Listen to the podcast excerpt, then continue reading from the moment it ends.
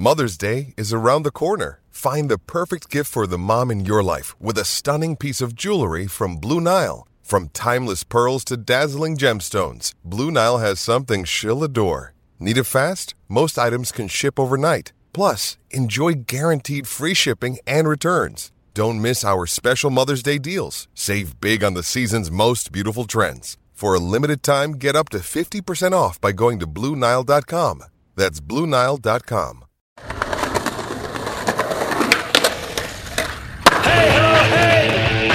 It's the acid test. Got a busy day. I'm wearing a vest. Hey, hello, hey. Try not to get vexed. Got a busy day. I'm wearing a vest. Hey, hey. It's all in a day. Oh, hey, hey. It's all in a day.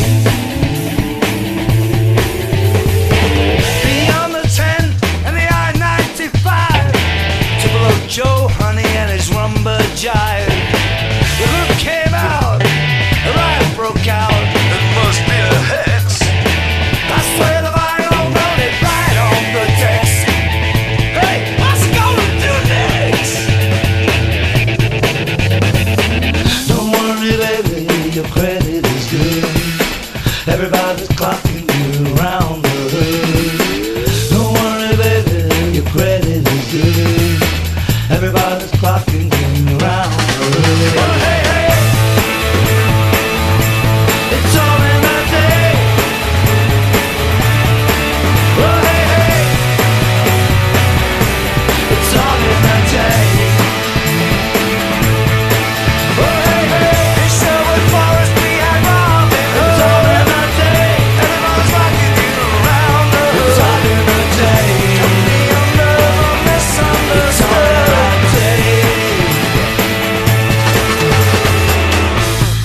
Show all the crews how to make that rhythm and blues, rhythm and blues. Down in Gardenia, my cousin senior, over my toes. They say you got hoes. I didn't say how you got out, you ain't no snitch. Shaky D's talking, a bullet in a ditch. Don't worry, baby, your credit is good.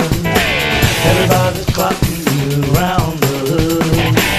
Don't worry, baby, your credit is good. Everybody's clocking you around the hood. Well, hey, hey! It's all in a day. Well, hey, hey! It's all in a day. Skate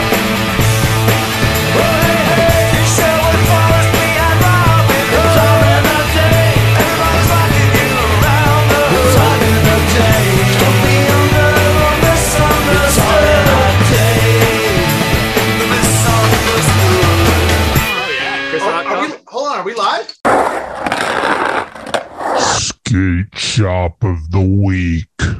Back door out in Greenville, North Carolina. Billy and the crew, thank you so much for all the support since day one. That sounded pretty damn good, Schmitty. You've done this before, man. Um, all right, Buddy Nichols here. Um, we're on uh, Talking Schmidt. I'm already not watching.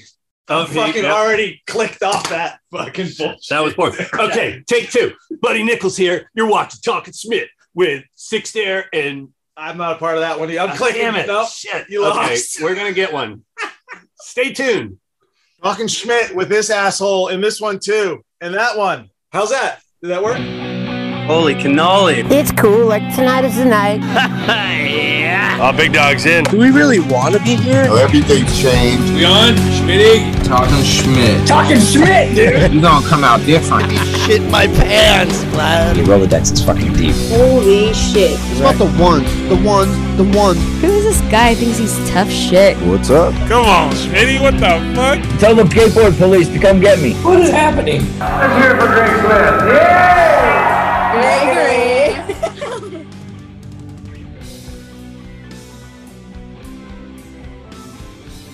Hey, from the people who brought you Fruit of the Vine, Tent City, and Love Letters to Skateboarding, just to name a few, and currently have their first narrative feature entitled Warm Blood, which debuted at the recent Seattle Independent Film Festival.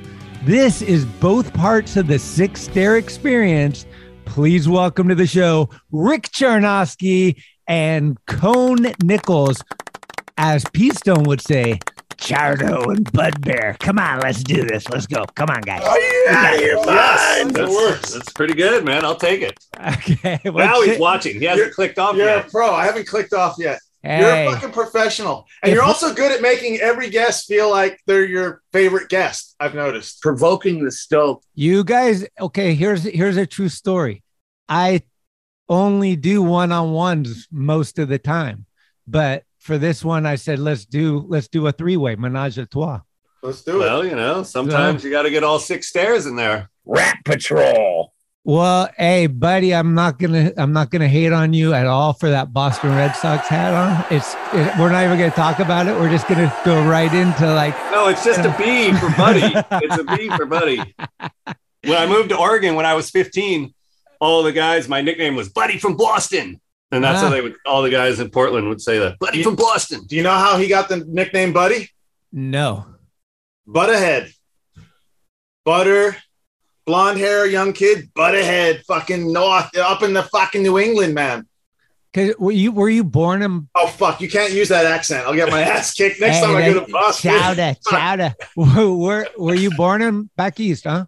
Yeah, no, I was, my folks went to college in North Carolina. So I was born, my folks had me and my brother really young in college. So we were born in North Carolina, but my uh, folks were from uh, Massachusetts. So we moved back to Boston when I was seven or maybe just turned eight. What city in uh, North Carolina were you born in? Uh, Raleigh.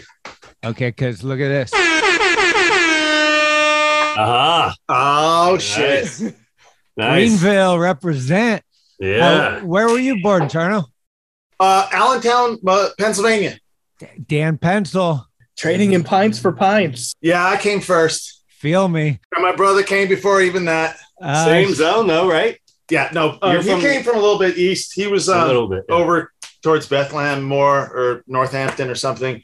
But uh-huh. yeah, fucking Pencil was, it's funny because, I mean, dude, uh, skateboarding. You know, Allentown was this was like skateboard fucking outer space, like the desert of skate. Like it didn't exist at all. There was no skaters there when we started skating. Yeah. And to see like a couple kids come up after us was super cool, man, because we had, yeah, there was nobody before us. I, you know, we just thought maybe. Well, Don't we, let Rob Mertz hear that. No, well, he, it was all the same group. It was all the same time. So when we finally start moved on, it was like, dude, there was a crew. You know, there's even a couple folks that hit me up every once in a while, like randoms from back in the day that share old photos and, and you know, you see things occasionally on Instagram. But, yeah, it was cool to see that there was actually a scene that came. I, you know what? I'd be willing to bet that ninety-nine point eight percent of skateboarders in the Lehigh Valley, Allentown, Bethlehem would ne- not know who we were, which is kind of interesting. Huh. I don't it, there's zero connection between the old backyard vert ramps and what they're doing now. They yeah, know. It's true. Dan Pencil knows who he is. Right. That's right. And we know who Dan Pencil is. Hell, dude, one of the coolest guys on the planet. Shout out. Yeah. Are you guys coffee dudes? Hell yeah. Every day, dude. What's your routine? Well, I just got one of I inherited one of those um what are they called? The uh Not uh, what is it? You know where you French press? No, like you have the little pods and you make the little fucking pods. Toxic football. Uh, ne- Nespresso. Oh, those little. No, no, no. Things. We have the bags. You return it. All right, and recycle all the fucking pods now okay. through U P S. Yeah. Are, so. are you what? How do you do it? Are you like hazelnut and tons of sugar, or are you just black or what? No, I do the. I put the milk in the microwave, heat it up. And then put the double espresso into the fucking thingy. All right. Because I go to coffee with Becker sometimes and I'm like, dude, it's that Beastie Boy song. I like my sugar with coffee and cream. The coffee's this and sugar's this. Yeah, that's good to see yeah. Becker's still taking care of himself. Fuck yeah. yeah. Fuck I mean, hey, I told him he's got, he could make the next cheese and crackers. We just need to edit all his clips. Like, what the hell? Dude, his scene, his scene, I was just up there because um, he so graciously donated a van to the cause, um, one of his old work vans. Um, dude, his skate scene is fucking one of the coolest ever. His warehouse with paintings and just this weird own art dungeon that he skates alone in. It's, it's the coolest. Amazing. It's so Evan. I mean, you know, he's been like that since the beginning of time. Like, I, know. I lived with him in the, in the nineties in, in New York in that loft up on the tenth floor. Um, and, you know, Buddy introduced me to him when I moved to New York because he knows him from way back. But Evan's always lived amongst his art and skated and painted amongst his art. It's it's Dude, I met the him. same person. I met yeah. him a few years before that in Boston. He was living with a mini ramp in his room and his dust on the floor and art on the walls. He was that was probably ninety-three. Fucking awesome, man! I fucking love Evan. All the way back to ninety-three. The guy's always had indoor skate shit. And see, I didn't mean until later. I would have loved to known him in that loft there. Was there was a mini ramp in there, right? Too? Yep, that one where it's like had the uh, f- cement flat. It was like two. Yeah, two quarter pipes basically. Uh, that was really cool on the sixth floor of a loft building. I think that loft probably rents now for like fifteen thousand dollars a month Ooh. or whatever. You know, it's fixed up, but the equivalent that amount of space in that building where it was, yeah, it's easily fifteen grand a month. And I don't know what it was then. We Remember? got to see a good little in New York. We got a little. I moved up there from Philly, right at the end of New York, like. The nineties, when you could still like go there and get a little piece of that, like whatever people went to New York for. Yeah. Yeah. Now, you you know, that I'm sorry, but that just doesn't really exist there anymore. And so we were super lucky, man. We got right before, like, there must have been some massive zoning law, obviously before nine eleven, before like the internet, before all of those things that came and destroyed everything. Right. Um, we had that fucking sick ass warehouse, dude. tenth floor. We lived up there. We like had a ramp up there. four hundred bucks each or something. Yeah, was it, wasn't, it wasn't much. And that's, like what it was like, that's what it was like here. It was like you could yeah. live for four hundred bucks each. It was like, what? Hey, all hell? You got to do now is go to like Saint Louis, you know, Youngstown, Ohio. Yeah, or Saint Louis. Same shit. You know, those kids have in Saint Louis, they got a whole church for free, right? Or something. And it still exists. It just ain't in New York or L A. I mean, that shit's dead now. You know, New York, L A, San Francisco are all dead. I you need know, water nearby, though. I need. The I know. I, yeah, that's, that's the, the tough river, thing. A river doesn't cut it, man. Rich yeah. people like water too, and so whatever rich people like, you know, rich you can't you can't like because it's that you know. What did Carl Carlo McCormick has a line? The writer Carlo McCormick has a line in uh, Death Bowl Downtown, the movie we did. He says, uh, "Whatever you moved to New York for." Has been gone by the time you is gone by the time you got there, you know, like I guess it's always been, you know, New York it's always has, been that way. It's, it's pretty famous for, you know, knocking, knocking it down and move. Like they don't wait around for anything there. That's New York always. Right. Since the beginning of time. It's been like that. Uh-huh. Um, you know, just fucking knocking down. What was it? The original Penn Station, which was that beautiful mm. glass. I mean, they just don't care. They try to tear down the Grand Central, all everything. New York is a canvas for rich people to fucking spew their crap on. And once in a while, you know, weirdo art people and musicians get to live in between the Gilded Ages, you know, and feed off the fucking scraps with the rats. My my favorite one is like it, this happens in San Francisco where the dude moves in next next door to like, let's say, bottom of the hill. And then yeah. he moves in, and a week later, he's like, hey, the music's too loud at bottom Duh. of the hill. Dude, you just moved next to a club. What the fuck are you, like, you know what I mean? It's like, yeah. oh, I moved next to the hospital, and there's ambulances all night. Yeah, yeah. that's the classic. Yeah, of course. Yeah. It's like a fucking idiot. Of course. This, yeah. dude, this dude emailed me the other day, hey, I bought Thrasher shoes at the store for my kid. I got home and realized there's six six six on them. What the hell? I was like, you bought them. Like that thing didn't just appear, dude. Like, what do you what do you mean? What, what can I do? So, yeah. Uh, well, how, how you been, Schmitty? Like, how's the fucking? Talk to us a little bit about the. I mean, fuck, man. Your scene, Thrasher, your fucking city. It's all been through a lot. Your city specifically, but like, yeah, things things are good up at Thrasher and shit. Like, yeah, I it's mean, it's got to be a fucking weird recovery.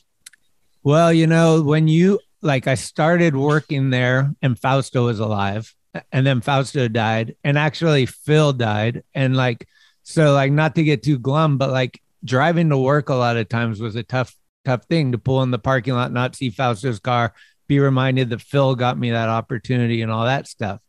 But then I worked twenty plus years with Jake and then and Preston and, and they died. And then Hammocky died. Anyway, long story short, I'm not trying to play a violin for anybody. I but, asked, man. But, no, it's but, real. It's, but it's it's been it's, it's been it's been like, you know, like it's uh it's a sense of like having this team and the team's gone, and you feel like you're trying to acclimate to like new times and everything, but you still have the team echo in your ear that you're like, I kind of got to stand up for those guys, and I don't really know what that is or how to do it or what to do. Yeah. You know? So there's a lot of like, I don't know. I've just been doing a lot of like uh, learning and like meditation and like trying to just become a better person every day. You know, like that's kind of yeah. like what I've been focused on a lot, is just to like improve or learn something every day. You just influence somebody. I mean, dude, you absolutely have to, because no, there's no preparation for this shit. There's no preparation for, um, and, and, and even when people tell you whatever it is, when you get old, you're, you're not listening. You don't, why should you? You shouldn't be listening. You should be right. fucking destroying yourself yeah. in your youth. But um, yeah, man, a lot. A lot, a lot of folks. Well, I mean, we got hit real away. hard in a three-year period, and, and yeah. everyone knows that. I don't have to say it, but like, you know, Hubbard, Felper. The crazy thing is, I learned this the other day. I don't know if you guys know this, but if you take uh, Preston's death day, and you take Jake's death day, and then you take Hubbard's death day, and you take the amount of time between Preston and Jake and the amount of time between Jake and Hubbard, you get almost the same number of days. Wow. Like Gnarly. Jake, who's the numerologist up there? No shit. I have two eighth grade diplomas. Well, we did this documentary. You guys might have heard about it. Like uh, the guy in the Red Sox hat, he had a big part to play in that thing. Yeah. I think I was wearing a Red Sox hat in that interview too. Yeah, yeah, yeah. He was wicked fresh. Can I smoke on the show, or do I have to go off? Yeah, street? yeah. Swear, right. smoke, get naked, do whatever you got to do. I like to do all of those simultaneously. Drugs, rock and roll. Hey, how did you guys meet though? That's the big question. Oh, how and that, when? Jeff Phillips Skate Park, nineteen ninety-eight. No way. I was there. Yeah. Deep in the heart of Texas. No, was not it? ninety-eight, eighty-eight, eighty-nine, eighty-nine. I mean, eighty-nine. eighty-nine. eighty-nine. Sorry, going back another ten years. Was it true love at first sight? Like, was it just like you were on one deck, he was on the other deck? I was like, I need no, you, you, know bro. What it, you know what it was? I, I was coming from Oregon. Our crew was me, my friend Davey Rogers, ah. Red, Mark. Red was with us, but he ended up staying in Phoenix because we had met Shaggy and those guys there. He can right. tell his version because we have yeah. good. I mean, it's similar exact thing, but two different stories. I love Only it. From two different coasts. And so we got, and we were with this other guy, Job. Anyway, we got to the the Jeff Phillips Skate Park in Dallas because that was like the one indoor park that was sort of where it was warm. You know, you could go get warm, be warm in the winter. Right. Indoor park. Everyone wanted to meet Jeff Phillips. I mean, at least amongst our crew.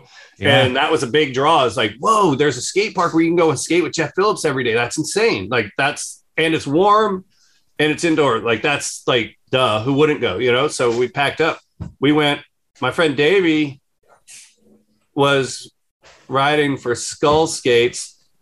He might've had a model or maybe not yet. Anyway, Rick was with Dan Tagg.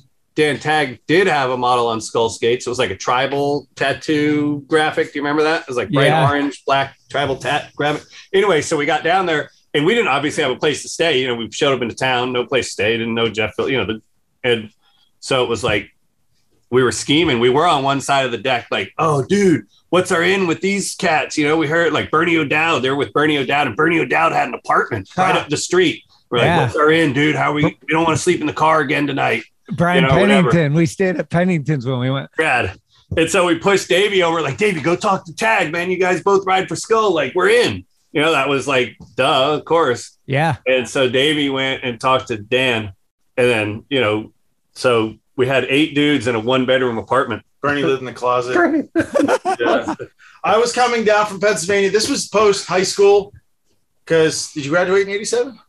I graduated in eighty-eight. I was in college at the time, but taking a semester off. I always took the winter off to go skate. I got out of school and it was like, you know, road trip, California, obviously, you know, it was fucking on. I was going to go be a pro skateboarder.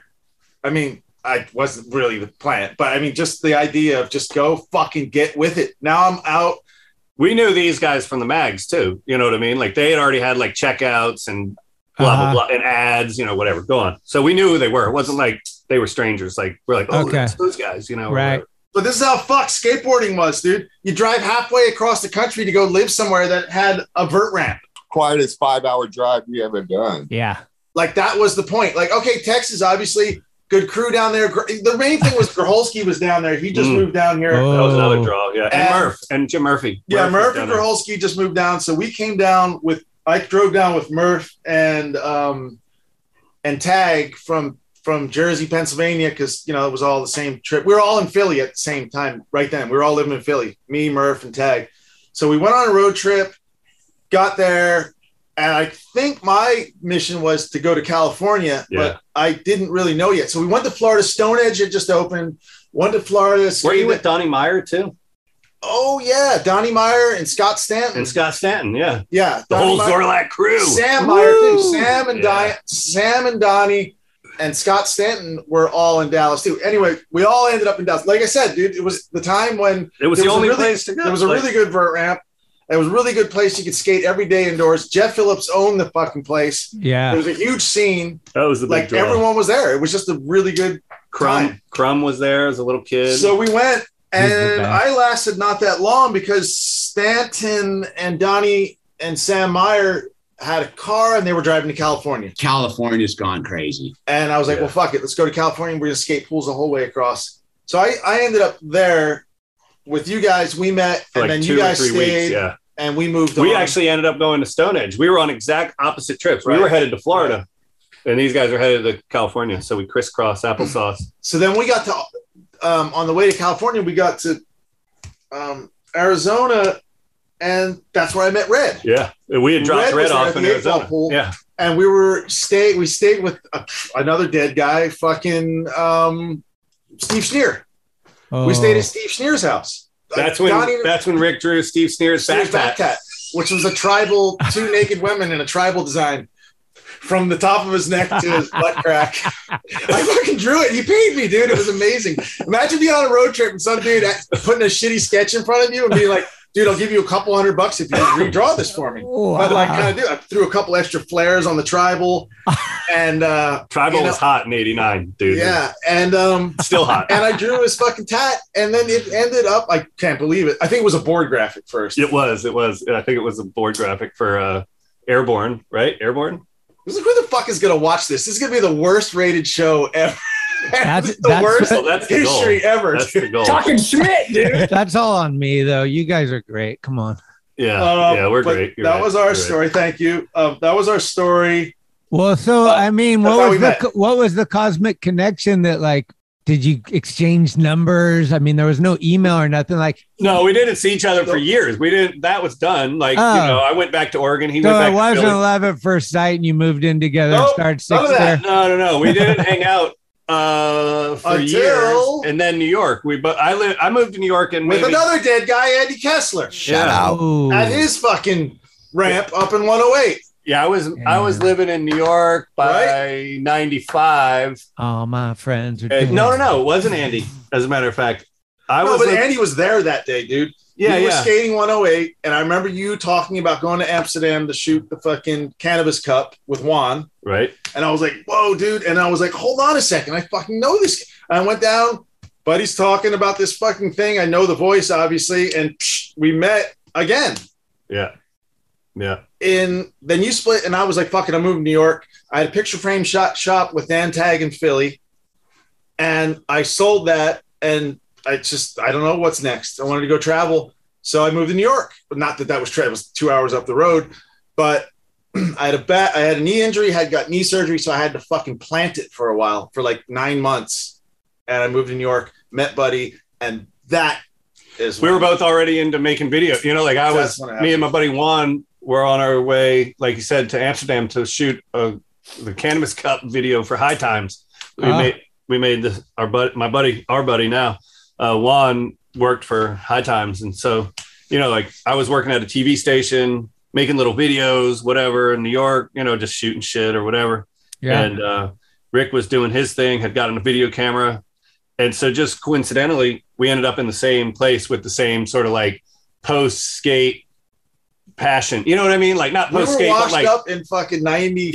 Yeah, but you know how it like, is. Like when you're ancient, we can't skate. Yeah, I mean, we weren't gonna make money off skating or anything. I never did. He had his, you know, like I had a Zombu ad. I used that bad word. Yeah, he had a Zombu Ooh. ad. You know, he he made it. Um, got a checkout in Transworld or Power Edge or something, and you know whatever. Yeah, but did, were you still around when Slap started or no? Oh, yeah, hell yeah, yeah, yeah, yeah. You you got in Slap? You get a Dawes photo? Well, not till years later, not till like one of the last issues. We both got double pagers in a in the and we did, yeah, and we did get photos in Slap before it died. Good story about a photo I had in Slap was um, check that off the list. Yeah, Dawes like, hey man, we got to go to this pool. I got to get an ad for Dustin or a shot for Dustin. Blah blah blah. So we go to this pool on Sunset. I got a parking ticket. Do and and then he got a photo. The, Dustin didn't get anything, and he took a picture of me, which I didn't even really know. Ends up as this big fucking picture, and all the uh, the only thing I heard about that was Jake pointed out, "That's a bail." Back foot. Wasn't a bail, dude. Anyway, that's my story. Okay. If he ever had skated with Rick, he would have known that rock and rolls on the hip are a lock. I don't think it was back Smith over the light. Oh, oh, that one! Holy shit! You're with Punk Rock Matt, right? Right? Right? Right? I remember that. That's right. I forgot oh. about that. Yeah, I'll fucking give anyone a hundred bucks if they can find that picture. I haven't seen it since I looked at the magazine. We gotta have it in the. We gotta have it somewhere. I bet you Dawes has it. He's pretty oh, good sure. at archiving his stuff. Yeah, we got it. We got All it somewhere. Right. Were you guys? How did you get into the the video stuff though? Did you go to school at all, or did you just like take photos your whole life, and then when video cameras came on, it was a natural progression, or what? I my buddy Juan got me into shooting video. Like when I wanted to move to New York, he's like, he wanted me to move to New York, you know, like, because you know how it is. You want your homies to move where you live. And yeah. uh, it's like in ninety-four or whatever. And I was sort of like kicking around. My father-in-law had given me a, a Hi eight camera um, oh, okay. to use, you know? So I was down in Atlanta at the time living there, and I was shooting the shop vid with Thomas Taylor when we have footage of Grant's. Come on, we put him Tom. on a skateboard for the first time. First time, put Grant on a skateboard and pushed him around on the porch. On his front porch. Yeah, on his front porch. How and uh, so that was when I started. I got into video through Thomas Taylor. Wow. Uh, shoot, shooting with us for a shop video in like ninety-three or ninety-four. Torque and Stratosphere, you know, like. And so then my buddy Juan calls and he's like, hey, I'll quit my job and give it to you if you move up here at this T V station. I was like, fuck yeah, I want to do stuff with video, you know, or whatever. Mm. So I was, you know, jumped at it. Moved up to New York. Sure enough, lived up to his word, gave me the fucking job. He was tired of it anyway. And so I started learning like the basics of editing or whatever for T V news. And then when Rick moved, it really was like, this is maybe a couple of years later, it kicked it more into high gear of like, oh shit, you know, like this guy has his set of ideas. I had some ideas, but it's like, it's easier when you don't know. Sometimes like when you don't really know how to do something, it's sort of easier to like bounce off each other of like, hey, we can both fuck this up together, you know, and kind of figure yeah. it out a little bit, you know, cause right. he was, he had done a really couple really cool projects already. So, you know, and I had done some little projects and was just shooting all the time, you know, trying to figure it out, you know? Huh? And, and did uh Charno, did you start with film too? Were you doing Super eight before video?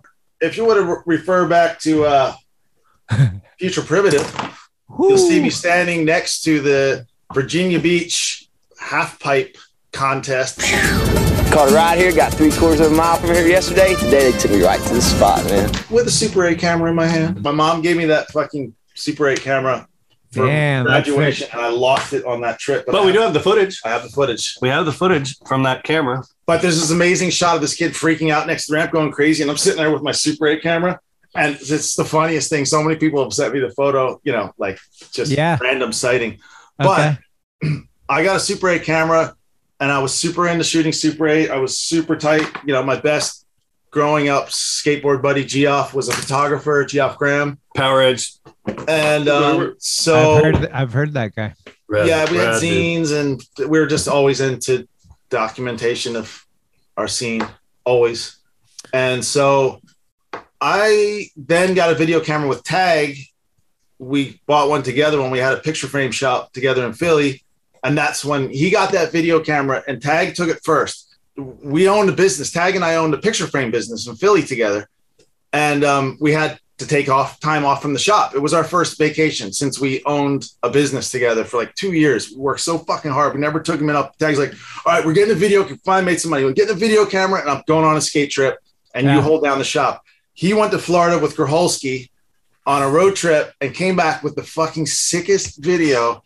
I'm laughing because I remember in the video. Just, it's so funny. He was doing skits and just all this funny shit and skating. And I watched it. It was like on camera edit. I still have the tape. Yeah, and I remember seeing that fucking clearly, hitting play and watching that and just being like, oh, dude, this is it. That like, inspired you. Like, I got to do this. Absolutely. Just the, yeah. It was the first person that ever grabbed the camera. He was doing funny shit, little skits, saying fucked up shit. He had like a, a rolling kind of dialogue going throughout. He was fucking with Gorholski the whole time. Cause that's what we always did. Gorholski is just like, just sort of like we could fuck with him. And, and he would just, yeah, he would just love it. Cause huh. I don't know why. He just thought it was, he did. He, we would do it. He was super quiet guy and we just get loud. um, so Gorholski, Gorholski and Tagg made the best video ever, and that was when I got psyched, like ninety-four, five ninety-four, okay. It's like an wow. extension of making zines. I mean, we both made zines in high school, you know, separately, by, you yeah. know, obviously on our own respective scene. And it, for me, it was just that outgrowth of always, you know, doing, you know, trying to showcase. You well, know, you your, got the creative uh, genes, and then you're learning how to tell a story with your creativity. Yeah, just it yeah. was all pretty natural, dude. It never it was a thought. It was just about how we're going to finance it, how we're going to pay for it, how we're going to get That's put this ch- together, how we're going to find someone to edit. You know, right. all this shit was. And it was uh, a lot of it was also, remember, like when we made Fruit of the Vine, you know, a big part of it was like, how are we going to, you know, we both, you know, getting to be thirty or whatever. And it's like, oh, one thing never did in skating is ride enough backyard swimming pools, you know, it's like, that's like bucket list, you know, ride a bunch of pools or whatever. How are we going to do it? Oh, I bet if we brought a video camera and made a movie out of it, guys would show us pools, you know, or whatever. Ah, yeah. You know, and it's like, cool. Right. Let's think of like some weird spin on it, you know, like, oh, cool. We were both by that point, you know, had, we had this camera shop in New York where you could still buy new, like dead stock of Super eight cameras, you know? Um, so we had a few brand new cameras, and, you know, we had a little pharmacy in the West Village that developed film, and, you know, so we could do it, you know, uh, we had the infrastructure. It was a, it was a shoot film. It was like a, like a major hobby. Yeah. yeah. The excitement of getting film back, dude. Yeah. Cause we were just walking around town, shooting film and shooting ourselves, skating, you know, wherever we were skating a little bit here and there. And it's like, all right. And interested in documenting, like we, the thing about Fruit of the Vine that Buddy was animate about was the interviewing, documenting, talking, you know, it was the first time that I was from the news. Yeah. Yeah. It considered like, you know, wow. Okay. There's, there's a story, there's a history, there's something interesting about skateboarding, you know, besides just skateboarding. Right. Like and I never thought of it ever before like that. Like, hey, man, we're this pe- we're doing our own thing in the back. Yeah. You know, you know, we build our own scene. That shit didn't it took a long time for skaters to start thinking like that, like celebrating their own history, their own that nobody cared. We're in the still in the middle of in the mid nineties, we're still in the middle of trying to destroy our history as skateboarder. You know, it was just like I look at it as like the rebellious teen years, kind of like the nineties. Like it was right. a whole new wave of shit that came, and everyone was just like, fuck you, old people, bowls and wraps. And it's like, there's no. too much shit being invented to yeah, and it dwell was exciting. On the past. It was, you know, it was like, just it was, like the evolution right in that time. But Little, then remember like Fruit of the Vine too, it was like that thing of like, we had, uh, you know, like I said, we had this camera store where we could buy brand new cameras for like thirty-five bucks or whatever. It's still, we still have some on the walls. And, you know, it was like, oh, you know, you know, it'd be a cool shtick, like with making a thing about backyard swimming pools is why don't we use the medium that they used in the sixties, showcasing suburban life? You know, they used Super eight camera, you know, like that's what all those old films of, you know, the sixties and the nice car with the fins and the yeah, suburban yeah. sprawl. And, you know, it just. But also, like, what does it sound like? what's it like when you put sound to it? Yeah. Like, that was our big and that goal. That was the big thing. Was to like, make a film with this scratchy old thing that you never heard sound with and, and put sound to it. And you like, needed two people, you know, you needed that. somebody to do right, right. sound and shoot video. We would get the sound off the video, obviously, you know, and then someone to shoot Super eight. And so it's kind of a two-person thing. And we got super into uh, the Maisels, you know, which are brothers, you know, one's the sound guy that asks the questions, the other one shoots. You know, and they did all their own work. They didn't really have assistants or whatever. They they were a two-man crew, so they could cover everything. You know, they didn't need to hire out. You know, they could they could the sound guy could produce and blah blah blah. You know, so it's like sort of that classic model. You know, of uh, the Maisels were a huge inspiration yeah, because yeah. it was a team of two brothers that just. I mean, dude, the films they made were so immersive. They were just yeah. like fucking in there with people, like with cameras. Just rolling sixteen, and it was just like, whoa, man, these two, it isn't some uh elaborate film crew or something like that's out of reach. It was like, here's two motherfuckers, one with a microphone, one with a camera, and they're just like grabbing shit. They're just actually just yeah keeping it raw. Yeah, and being obvious about filmmaking, you know, making the film is isn't a secret, you know, like how like a lot of things are like, oh, it's got to be clean, or like, you know, that era where, you know, in skate photography where there couldn't be anybody else in the photo. And I always thought that was so weird. I was like, I've never skated by myself, you know, like, why does every skate photo have to not have another human being in it to be a good, considered a good skate photo? Remember, like, that was like a huge, and I get it. You don't want to have like a guy directly behind the dude skating or whatever, you know, but, but it seemed odd always to me. That, that's the era where the photographer and the filmer thought they were more important than the skater. Yeah. Right. And or that, like a personality. That can never the, be the case. Yeah. But now it's come full circle, you know, I mean, making the thing is part of the thing, you know, like, so I don't know. I think it's because it should all be celebrated. It's all what we've always, skaters have always documented themselves, whether it's through photos or zines or video or whatever, you know, it's always been a desire, you know, like uh, of yeah. skateboarding to self-document and to sort of, and same with punk rock, you know, because nobody else was doing it, you know, like nobody else was. Gave a shit, you know, or whatever. Um, yeah. No, that's how the skate rock trips were. We would like made yeah. like people were in the back, like, like, no, uh, no, don't do that. It yeah. doesn't matter. We're here. Yeah. Yeah. That's it. But how come, uh, I got a question. How, how did you both end up not, you guys, it's not that you don't like, you actually hate the Beatles. What the fuck is that? The Beatles? How did you know that? I got friends. Wow, I definitely hate the Beatles. Yeah. And you know what? I got it's payback because my older daughter is a huge Beatles fan. And so I have to listen to it. And, oh. and oh my God, I fucking It's hate interesting. The Maisels shot the first the Beatles yeah. when they first came to America. That's right. Film. Oh, really? That U S Yeah. Yeah. What, they, but they, what is it? Are they overdone? Like it's too. No, my just... house was a my house. I grew up in a Rolling Stones versus Beatles house. My mom was Rolling Stones, you know, didn't get along with my stepfather too well. And he was a Beatles guy. So, so I just instantly hated the Beatles because, hey, I don't like them anyway, you know, period. But I was a Rolling Stones guy because. I like my mom's taste in music. She's jazz and cool rock, you know, or whatever. My stepfather just liked other shit, you know, whatever. So that's my story. I don't I know just what. don't like the music. Huh. Are you a Beatles fan like Farmer? Or are you like a Yeah, me and Farmer talked this morning. Well, me me and my wife just saw McCartney last week. Ouch. I couldn't the only thing I could think that would be worse than the Beatles is Paul McCartney by himself. I saw Paul McCartney really? in Dodger Stadium and it was pretty fucking lame. Or Wings. Wings, maybe. That Wings is probably the lowest. The oh, lowest was when Paul McCartney was in the Wings and he had his wife playing the piano and then put it up in the air, like celebrate. It's like, no, she did not write Abbey Road or any of that other stuff. Like, come on, what's yeah. going on here? Uh, well, that brings me to this question because me and Farmer are religiously on this one. Best American rock band of all time. Have you guys been in these debates?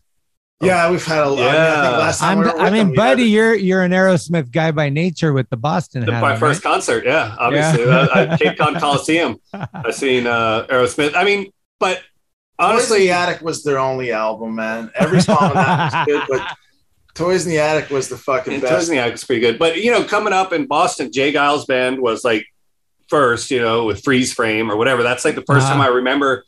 N- notice knowing that bands were from places, you know, like because I was probably only nine and it was, you know, people people were really into the fact that Jay Giles' band was from Boston, you know? Yeah. And then obviously it was the Cars, you know, and Rick Ocasek. And, and so from my era, the band that people were proud of being from Boston was definitely the Cars. Aerosmith was like America's band already by nineteen eighty, you know, or whatever. They were huge, you know, yeah. They were obviously, people were stoked that they were from Boston, but they were, had moved on, you know, they were like beyond that. The Cars were like a local, local. But do they, band. That's the, I mean, a big part of this they still lived debate in is like, where do you cut it off? What's rock and roll? You there's know? A lot of rules. Jimi Hendrix, not a band. Bob Dylan, not a band. Like there's all these, like, that's not a band. And I'm like, Elton John classic rock? I was like, Jim, Jimi Hendrix Experience. That was a band. I thought like, come on. Uh, but I did, li- I, I've been reading this Led Zeppelin book, and uh, it talks about Perry. When he was a kid, he took a bus three states to see Led Zeppelin, and he came back and told fucking the guitarist, he's like, this is what we got to do. Like he, he was blown away by playing. Yeah, I could definitely see that connection for sure. Yeah. For sure. So I don't know. Slayer without question is the greatest American rock band. Slayer times one hundred. Yeah. See, I always thought it was Van Halen, but then they said, well, oh, can, can, can, can you represent with Hagar? And I was like, no. And they're like, well, then that's negative point. Uh, yeah. You got to take away from Hagar. Yeah, yeah dude. I true. mean, fuck, I really blew it by not saying Van Halen, but I mean, dude, still Slayer. It just, just can't be Slayer. Just yeah. there's no, you can't even step to the fucking. God, I don't know what I would say. I would probably change. Nobody at different days. You know. Uh, How great. about Devo? Can we throw Devo in there?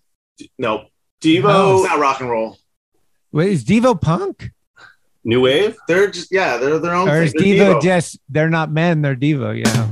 What do you think, Colin? I mean, like, I wouldn't say that the Cars are the greatest American rock band. I, I would say they're Ooh. probably the best band out of Boston, but Proletariat. But Proletariat is, yeah, that's that, they might Boston. be one of the best. I mean, Boston had, we were lucky as kids, you know, we had the Proletariat, the Freeze, Jerry's Kids, Gang Green, S S D, G G Allen.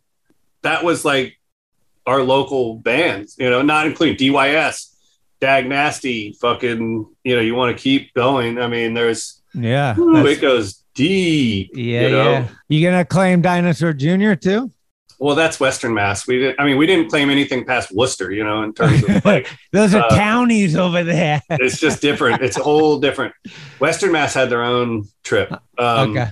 But you know, Rick Ocasek produced Rock for Light. You know, I mean, he's. I mean, Bad Brains, smaller stint, but a lot of impact. I think I, th- I would say the Bad Brains are probably, to me, the best like hardcore band or punk band, you know, man, it gets, but it's tough, you know. Yeah, I mean, you got it. I mean, there's so many avenues for debate, but that makes the conversation fun, especially when you're at the bar all night drinking and eating yeah. and talking shit, and then you're like, I think, wait, what about? You spend more time trying to fucking alter the rules because there's too yeah. many variables, and then it's like, do you let like Canada has some really good bands, and Whoa, obviously slow it down. The U K and blah, blah. I mean, because Thin Lizzy to me is like probably the best rock band, you know, up at least in the top two or three yeah. rock bands of all time, you know, and they're, you know, but then you got A C D C from Australia, you know, A C D C is one of the top, you know, and A C D C is pretty. Tough pretty hard band. to beat. I mean, that and, one has played in my car stereo more than any other band, I think, for sure. Yeah, it's, yeah. And they transitioned from singer to singer and pulled it. Yeah, just I mean, definitely impossible. Not as good. Bon Scott years are definitely better, but you know, right. yeah. Yeah. Farmer's turned me on to a lot of good shit. You know, like yeah. I didn't know U F O before I met Farmer. And now another first impression with Tony Douglas Farmer. I first met them in Salba's front yard way back in uh, April of nineteen ninety-nine, and uh, I will never forget it. It was quite a day. And the thing, you know, the thing about going skating with Salba is, is you know, there's going to be other players involved, and it could be, you know, some legendary top pro, Lance, could be, you know, new hot guy, Tristan Rennie, whatever. Could just be a, a, a busload of the biggest fucking Barneys you ever met in your life, but it's going to be someone, and on this particular day, it was Rick and Buddy, and I will, I can picture it so perfectly, the sheer excitement, especially on Rick's face, and him uh, coming up to me and going, uh, oh, yeah, yeah, uh, so, uh, dude, you, you, you, you do this all the time, man? We, we've, we've, we've never skated with Sal before. I'm, I'm tripping out, and, uh, which I get, man. I because I, I I remember when uh, when when I first started hanging out with Stevie. Anyway, we uh, this is when they were out from New York and first um, filming stuff for what became the Fruit of the Vine documentary, and uh, we just fucking hit it off and had a great day skating. It was the first time we ever ridden that big Howard Johnson pool. We we rode some slippery little blue thing that I, I I ate shit in. Um, this little apartment pool, great day, and uh, we just we traded numbers. Buddy is still one of the only people whose phone number I remember, because that day he handed me a, they'd made business cards for the project, and it just said pool movie, and then and then uh, the phone number, which I will not disclose right now because it's still Buddy's number, and it's one of the only phone numbers I have memorized, because at the time I didn't even have a cell phone yet. I was, you know, I, I remember I used to get pages from them, and I'd have to pull over and. Anyway, uh, I started coming out to New York a lot and hanging out with them, and they came out to California more and more. And in the end, it was a life-altering event, because they're two of my best fucking pals, period. And completely, in many ways, reshaped my life, as I'm now a, you know, permanent New Yorker, and they live blocks from where I was born in Hollywood. Love those guys. Yeah, bye. Head on down to your local shop. Ask Blood Wizard Skateboards, or visit blood wizard dot com for all your conjuring needs. Tickety tack.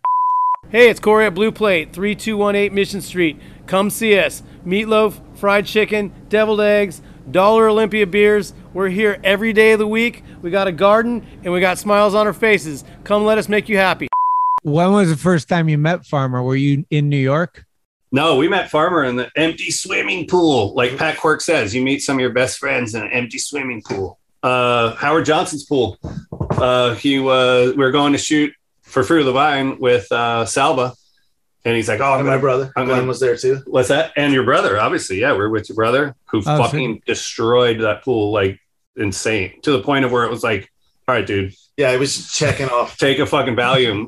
fucking, well, he funny. went like every corner trick you could do, you know, in a square pool. His brother laid down and like the before anybody, you know. Yeah, all kinds of shit. Weird shit. I don't. I never probably realized do. how weird it was because I was so used to seeing it, but it was like looking back now. But yeah, Far- just fucking, I mean, dude, the guy still skates. He's two years older than me to the day. We have one day apart birthday. So he's fifty-five years old, and he just won a skate contest the other day in Switzerland, some vert contest. Really? Uh, yeah. I mean, dude, so he's weird. He's so good. He, you know, all the mat, like Grasso clued me into like all, like, you know, when they used to have those Vans, like masters contests, whatever, my brother used to show up and he like would win. He beat Caballero. He beat everybody. It's fucking weird. Like, and nobody. Get him out here. He's not a master. No, he's no, a legend. That was the argument. Salva. And it was really a weird thing because all this had happened and it was like sensitive issue between like oh, me and so Grasso, because they like kind of didn't like my brother because he would show up and win. And, ah. he, And, and nobody wants to see somebody beat Cab that they've never heard of. You know, I mean, that's sort of de- against the or, point. Of or a lot of people showcases. want to see that. You're right. Yeah. You know what I mean? We don't know. yeah. You know, your brother's like the, the older Bucky LASIK, you know, like he just. Whoa, that's high like, praise right there. Well, yeah. I mean, you got, I mean, a, you got a boneless front invert on you? like, did you on. see that switch method that, that Bucky put on Instagram? Bucky, Bucky is the best. Everyone says Tony Hawk, but Bucky is the best. But, uh, I think I think Bucky's the most. I, I don't. Is he? Is he the most underrated? I mean, I've never. Yeah, he's absolutely, absolutely fucking. I mean, and he gets all the love. You know, people who know fucking know. Yeah, but, but like his, he that does guy no is, board sponsor. Like, like get kicked off of a shoot. Like, what? This, this is the best dude. What are you talking yeah. about? My shit's taken care of. Doesn't he still do that uh, switch? I hate trick names that. Or like a half a paragraph long with like a switch kickflip Madonna. Oh yeah, I did see that. Yeah, and he's got like nollie heel flip Madonna. Like he's got so many variations, and so you don't know what's going on. It's amazing. The switch fall guy. Not many people could do a fall guy, and he's got a switch on. It's like yeah, he whew. he defies a lot of fucking rules and laws of yeah. what is possible. He's incredible. He's fucking incredible. And th- how long? I mean, that dude's from my era. Like, I used to skate against him. You know, he's from Baltimore. Baltimore. I used to skate with him in Ocean City. That's my my home, sort of my second hometown. And we used to skate together all the time. He was a little bit younger, but I remember just from the very first time we ever saw that dude. Right. We it was like, whoa, what is this? He was definitely a unique East Coast, you know, weirdo. There was a couple a couple guys out there that really stood out, you know, Gorholski probably being the first of those that just didn't really, they, they were from somewhere, you know, nobody yeah. else skated like that from there. Bucky was also one of those folks that like, nobody skated like that. That came from somewhere else, like outer space. Insane. Right. Was, uh, I was going to ask you, Cedar Crest, is that one of the best vert ramps you ever skated? It was, I mean, it was good. It, you know, a lot of people say, I think Fred, I mean, you've probably skated a lot more, but Fred Smith was telling me like, oh, it was the best. Like, yeah, it was, it was perfect. It was built and yeah. Also it was steel, you know, it didn't have a lot of flat. I like more flat bottom, whatever. We're getting into details. Who cares? But yeah. it was, um, it was the first steel ramp. It had pool coping on both sides. It was so fucking fast. And it was like solid. They had like, they built the thing with like two by sixes every six inches. It was like, it was basically like cement. Faster than cement, though. It was steel. Like, I think Cedar Crest was the first metal, oh, wow. if okay. not the second. And it was a fucking thing, man. People used to go there, and I, dude, the hugest session, the hugest yeah. fucking assemblies. I remember the photos in the mags and stuff. Like, I'd never been there, but I obviously know of it just from the lore. Yeah, yeah, that place was intense. Um, and it wasn't particularly my favorite, but who cares? It was like the best. It was the best ever. A lot. Of, I mean, that's where the highest air got done. Tony Magnuson went eleven feet or whatever. Yeah. You know, everyone loved it. Gorholski loved that fucking ramp. Mertz used to go down there and camp out. That was, yeah. Everyone used to like that ramp. When did you guys become Six Stair? two thousand six, maybe. two thousand six. We were N C. We we were N C P Nichols Charnoski Productions before that. Um, we did. Was it when you moved to L A? Right after, when we got a studio, when we got this. Well, the well, we, we were in the studio front. On Fairfax. We, it, always, that's the most stairs you've ever ollied, or where's Six Stairs? It's across the street. There's it, and uh, yeah, right. Mike Mike Carroll does. Uh, he. Uh, oh, the, he I like, know. Yeah, ollies up the curb and maybe is does a. Nose manual to something off the Six Stair, maybe. Anyway, it's that one on Fairfax, a little Six Stair. It was across the street from our studio. So, I mean, we're still, that studio is, and we, we had to sign some paperwork to get a name, and we're starting new. We didn't, we didn't have any ideas. Oh, fuck it, Six Stair across the street. We call it no. Six Stair. Okay. I mean, like, we all had to go ollie down the Six Stair real quick just to seal the deal. Bailey, Jocko boneless it. Dude, I cracked off a, a skate park ten stair on the uh, uh, body corporate trip. What? Yeah. Random information. Here yeah. Had to come yeah, out. Yeah. Might want to find the clip. Might be in the outtake or after credits. Let, or let's put it up right here. Boom. So, you know, it was amazing. I watched the video, and it's the only time someone tries to ollie and immediately goes downward instead of ollieing. Up high, it just dropped like a stone. Like if you threw so a stone, the ten off stairs the was like the stairs weren't too big. They're like vertical ten. It just must have been vertical. I took like three donkey kicks and basically just like glided. But the the speed with which I fell, like even though try, like I hit my tail, but yeah. somehow like defied gravity, hit my tail and went straight downward. Like okay. We're losing viewers now, man. Let's yeah. bring it back to Red Vine, Fruit of the Vine. That that was the first like. Production where skateboarding kind of you did your pool thing, and then all of a sudden you're probably bros with a bunch of new people too, and and yeah. and and this opened up the gates to like what you said, right? Like you know more pools, and now you're getting more phone calls, and like oh, well, let's keep let's keep it rolling. Yeah, basically, I mean, you know, it was amazing as we did that. Was the point of making that was I have to, a discography up here. I'll pull it down for visual we have, reference. We have a couple. Yeah. Um, but, Quickly, uh, we followed it with Northwest as we moved into yeah. thoughts about no, maybe you know, we didn't. We, hanging. we didn't. We went. We, yeah, sure it worked, dude. We made that uh, Fruit of the Vine, and then City? Right from there, we remember uh, Blue Torch T V. I used that bad word. Blue Torch. Yeah, it was like the, before Fuel T V. It was like a extreme uh-huh. or action sports T V thing. Maybe it was on Fox Sports or something. I forget. Yeah. But uh, somehow somebody there had seen it and were like, "Hey, do you want to make a half hour or twenty-two minute show? You know, to fill a half hour T V slot." And so we did a thing called Skate Parks of Oregon, where we basically went up and we traveled around in like two thousand and two thousand, and we traveled yeah. around to different parks with like Al Partnan, Steve Bailey, Sam Hitz. That's the shit that we live for. I don't know. A crew. We had a crew. Huh. And we traveled around for like two or three weeks and skated all the parks at that point. Sort of as an outgrowth of a part of Fruit of the Vine. And then we went to Ecuador. Was that the He- Hewitt cover or no? No, it was after that. It was because of that. Ah. But there was an article in the mag. There was a Thrasher article on that, the trip we took. I think Rhino... did. I wrote it. Rhino shot the photos. Oh, Rhino went with you. Rhino, Preston, me and Rick, Tino Razzo, Bruce Martin, Bobby Pulio, Scott Smiley, Evan. Shout out. Uh, wow. Al Partnan, Peter Hewitt, Steve Bailey. Shout out. Eclectic. Yeah, a pretty eclectic crew, dude. Was that that what was that your first trip with Preston and Rhino, or had you done a trip before? Or? You know, when we did um, Fruit of the Vine, we we operated out of Preston and Rhino, and uh, it was Andy Mack's house. But, you know, for years, you know, yeah. Preston, Rhino, and Andy were like the three, the three guys, you know, like they traveled with that Spike and Mike's thing. And, yeah. and uh, you know, Andy, they lived in Andy's house. I, I mean, I'm sure they paid rent, but uh, Andy had that house in O B. Yeah. And so Rhino basically...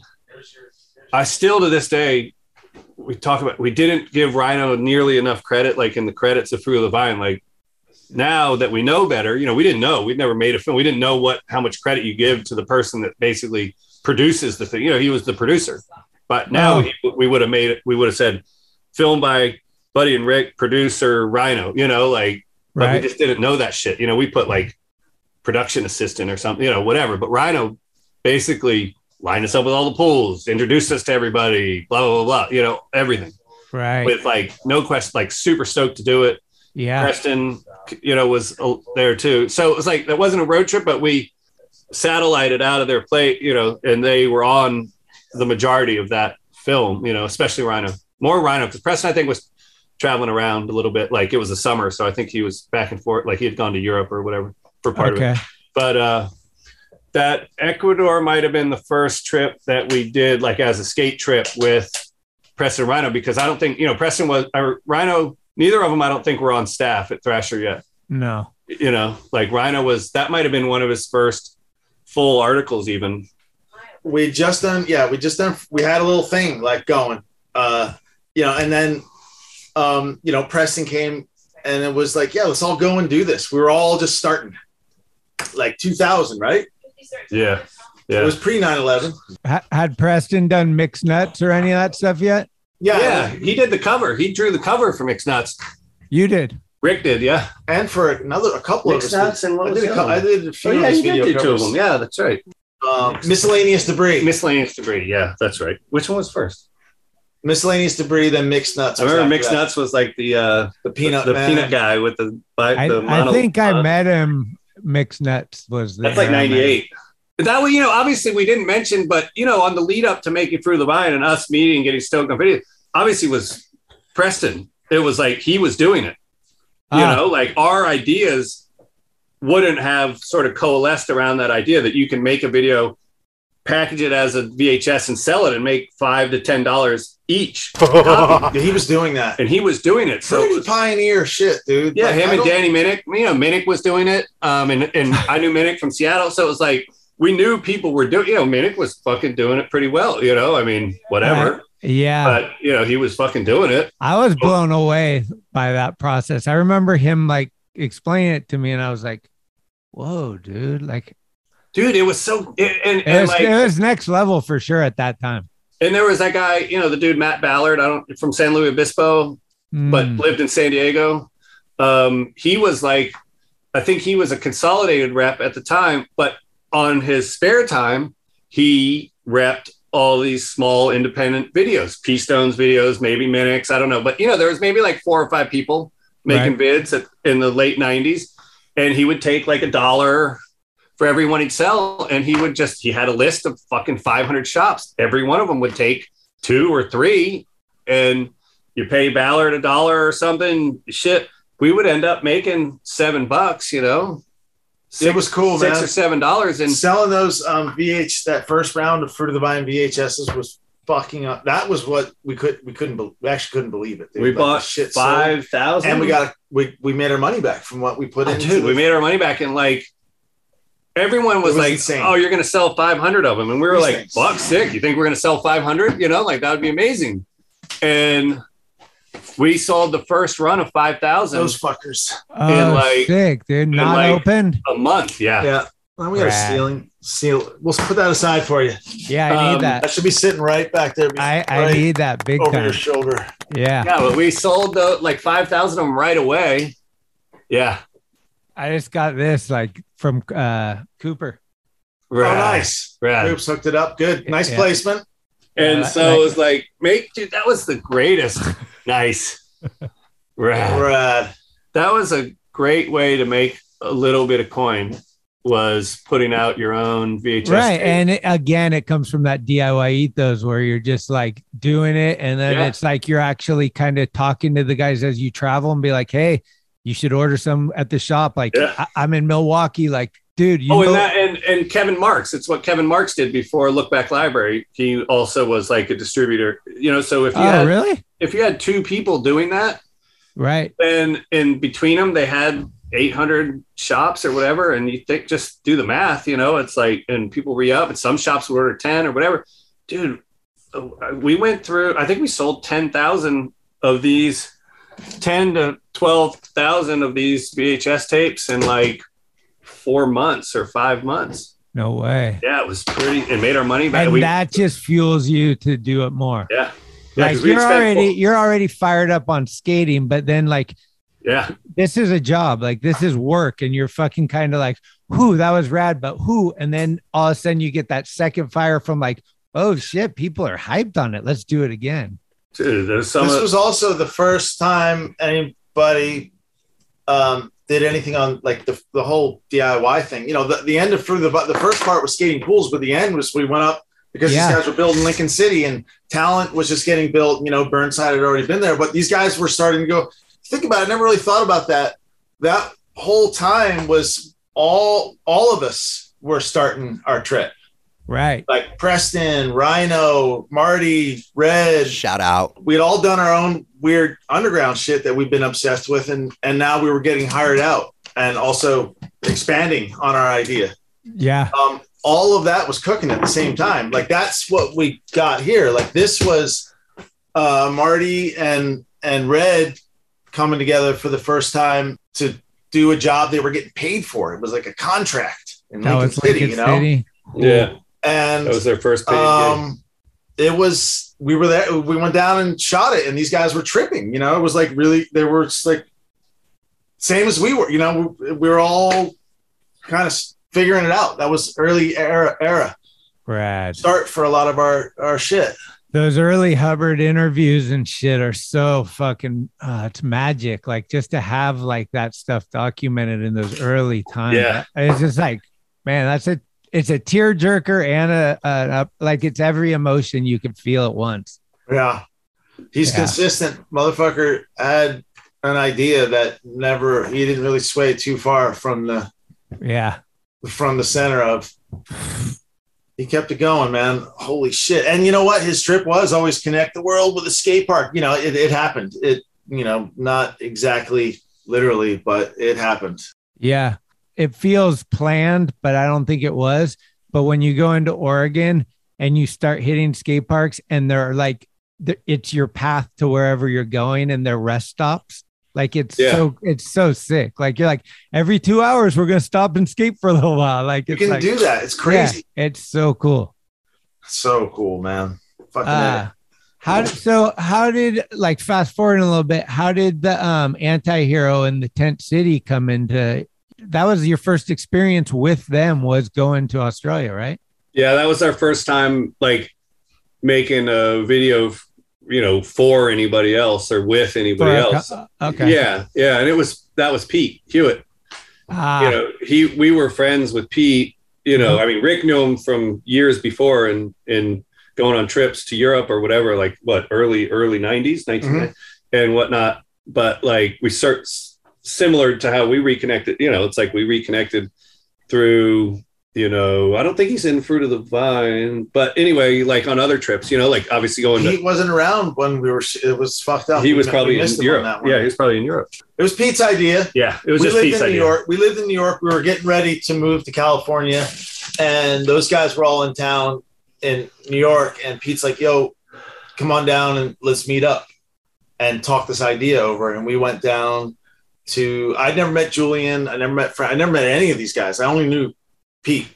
Ah. And and so Julian came to see Northwest um, in San Francisco. Yeah, San Francisco. And I think that's what got him. I remember seeing him there. I remember seeing him and Jake, and I, I remember be, looking around and being like, whoa, real skateboarders come to see our movies. Like, that's and cool. Like, Pete. I felt like, oh, cool, man. Like, real guys come and are interested in our shit. Yeah. Right? Um, not just our friends. Not that our friends aren't real guys, but like people we didn't know that were no, like yeah, skateboarders from other places in the that, world yeah. that just would come to our shit. It was like being, you know, like a band and showing up in a different city and like fucking, you know, like whatever. Some dude show up from another band that you like. Right. We met up with Max Fish that, mm-hmm. that night and we talked it over and then we went for it. Holy cannoli. Met Cardiel and Tony at the airport on... We didn't even know this. We all you met. met Cardiel and Trujillo at the airport on your way to Australia.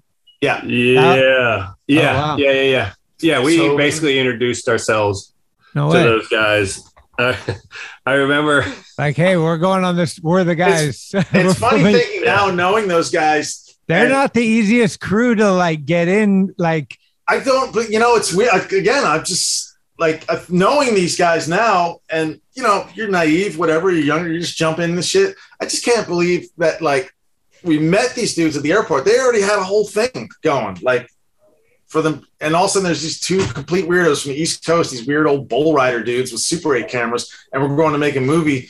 I can't even believe that that fucking idea flew, like what? that that actually went through. Bought our plane ticket, you know, like it was crazy, dude. It was what, fucking, what, was and then we got to know all these dudes while we were there, like camping. Was Morford on that one? Yep. Shout out. It was Frankie, Morford, Pete. Shout out. Cardiel, Julian, Max. Matt uh, Rodriguez. Shout out. Matt Rodriguez. Bailey. Joey. Did I say Joey? Yeah, Bailey. Bailey. Um, oh, Joey Tershi was there? Yeah. Yep, Tershi was there. He uh, ran the Indy van, sort of rode neck, like with us. Him and, yeah, Joey and John and Matt. We're in like a... They were in the incense van. Yeah, incense, like, hot and tea. Reggae yeah. man. yeah. Well, yep, had you guys it. been to Australia before? Uh-uh. I mean, you guys have done a lot in your life, uh, but this is probably one that will last forever. I mean, a lot of them will last forever, but this seems like a big deal, one of your biggest deals, if not the... Yeah, at that time, it I was mean, a big Antihero, one. First time to Australia, obviously yeah. like... the no, success of the video and then John's accident is like we can't like yeah the ending was fucked up, but dude, we were skating like we weren't it was I didn't know about like this division between filming and being a skater. Like we didn't understand that. Like we were skating uh, like I was on a fucking skate trip, dude. I mean we were focused on shooting. Obviously we made that movie, like, but it was like tag team, like, Bud, you film, I'm skating. Rick, you film, yeah. I'm skating. Or sometimes we just whatever. And I remember like sometimes we'd be skating. I clearly remember like Julian or someone looking over and being like, like Pete's getting ready to fucking make this. Like, oh fuck, go get the camera. I remember that look a few times. Yeah. Um, but we came home with a with a movie, and it was a heavy one. Yeah, and John, the ending was fucking was the worst. I mean, no, not the worst, but it was pretty fucking terrible. Yeah, that was, I mean, obviously um, the, the Johnny thing was fucking really, you know, there's two ways to look at it. You know, it's like accidents happen, you know, obviously, you know, and, um, you know, it was fucking, but if you want to look at a glass half full thing, it's like at the end of an amazing trip where everyone had an amazing time, you know, like didn't happen fucking first day of a trip or, you know, whatever. It's like, and he you know, fucking pulled it. Like, and Johnny's as such good a, as he possibly, anybody better than anybody could pull it. You know, like incredible. The reality of, I was what? just with him last week. He's riding a motorcycle, yeah. fucking having the best time of his life. And up, the spirit upbeat. of it. He's like so positive yeah. and happy. He's an amazing like, person. Johnny is an amazing. Just being able to keep your spirit person. up through that. Like it's fucking, I would have, you know. Absolutely. He's, Wait. he's, he's, he's a real motherfucker, man.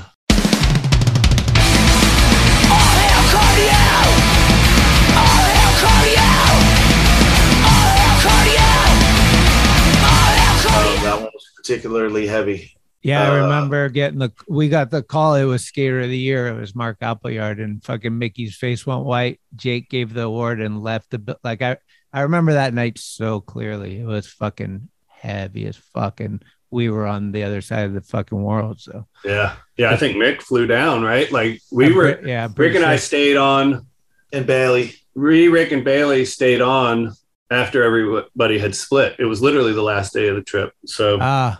you know, we were there for a few days. Um, Bailey stayed for a while. I and mean, then I think Mickey showed up like within a few, like we left and I think Mickey came. Yeah, we were staying anyway. Um, yeah. We had, Buddy and I had our trip planned to stay a few extra days after the trip to go do something. Just and then that happened. Much. Everyone else was booked. It was Christmas Day. And every, yeah, and it was just like wherever we all met and decided, um you know, those guys were going to just go. There's nothing that could be done, really.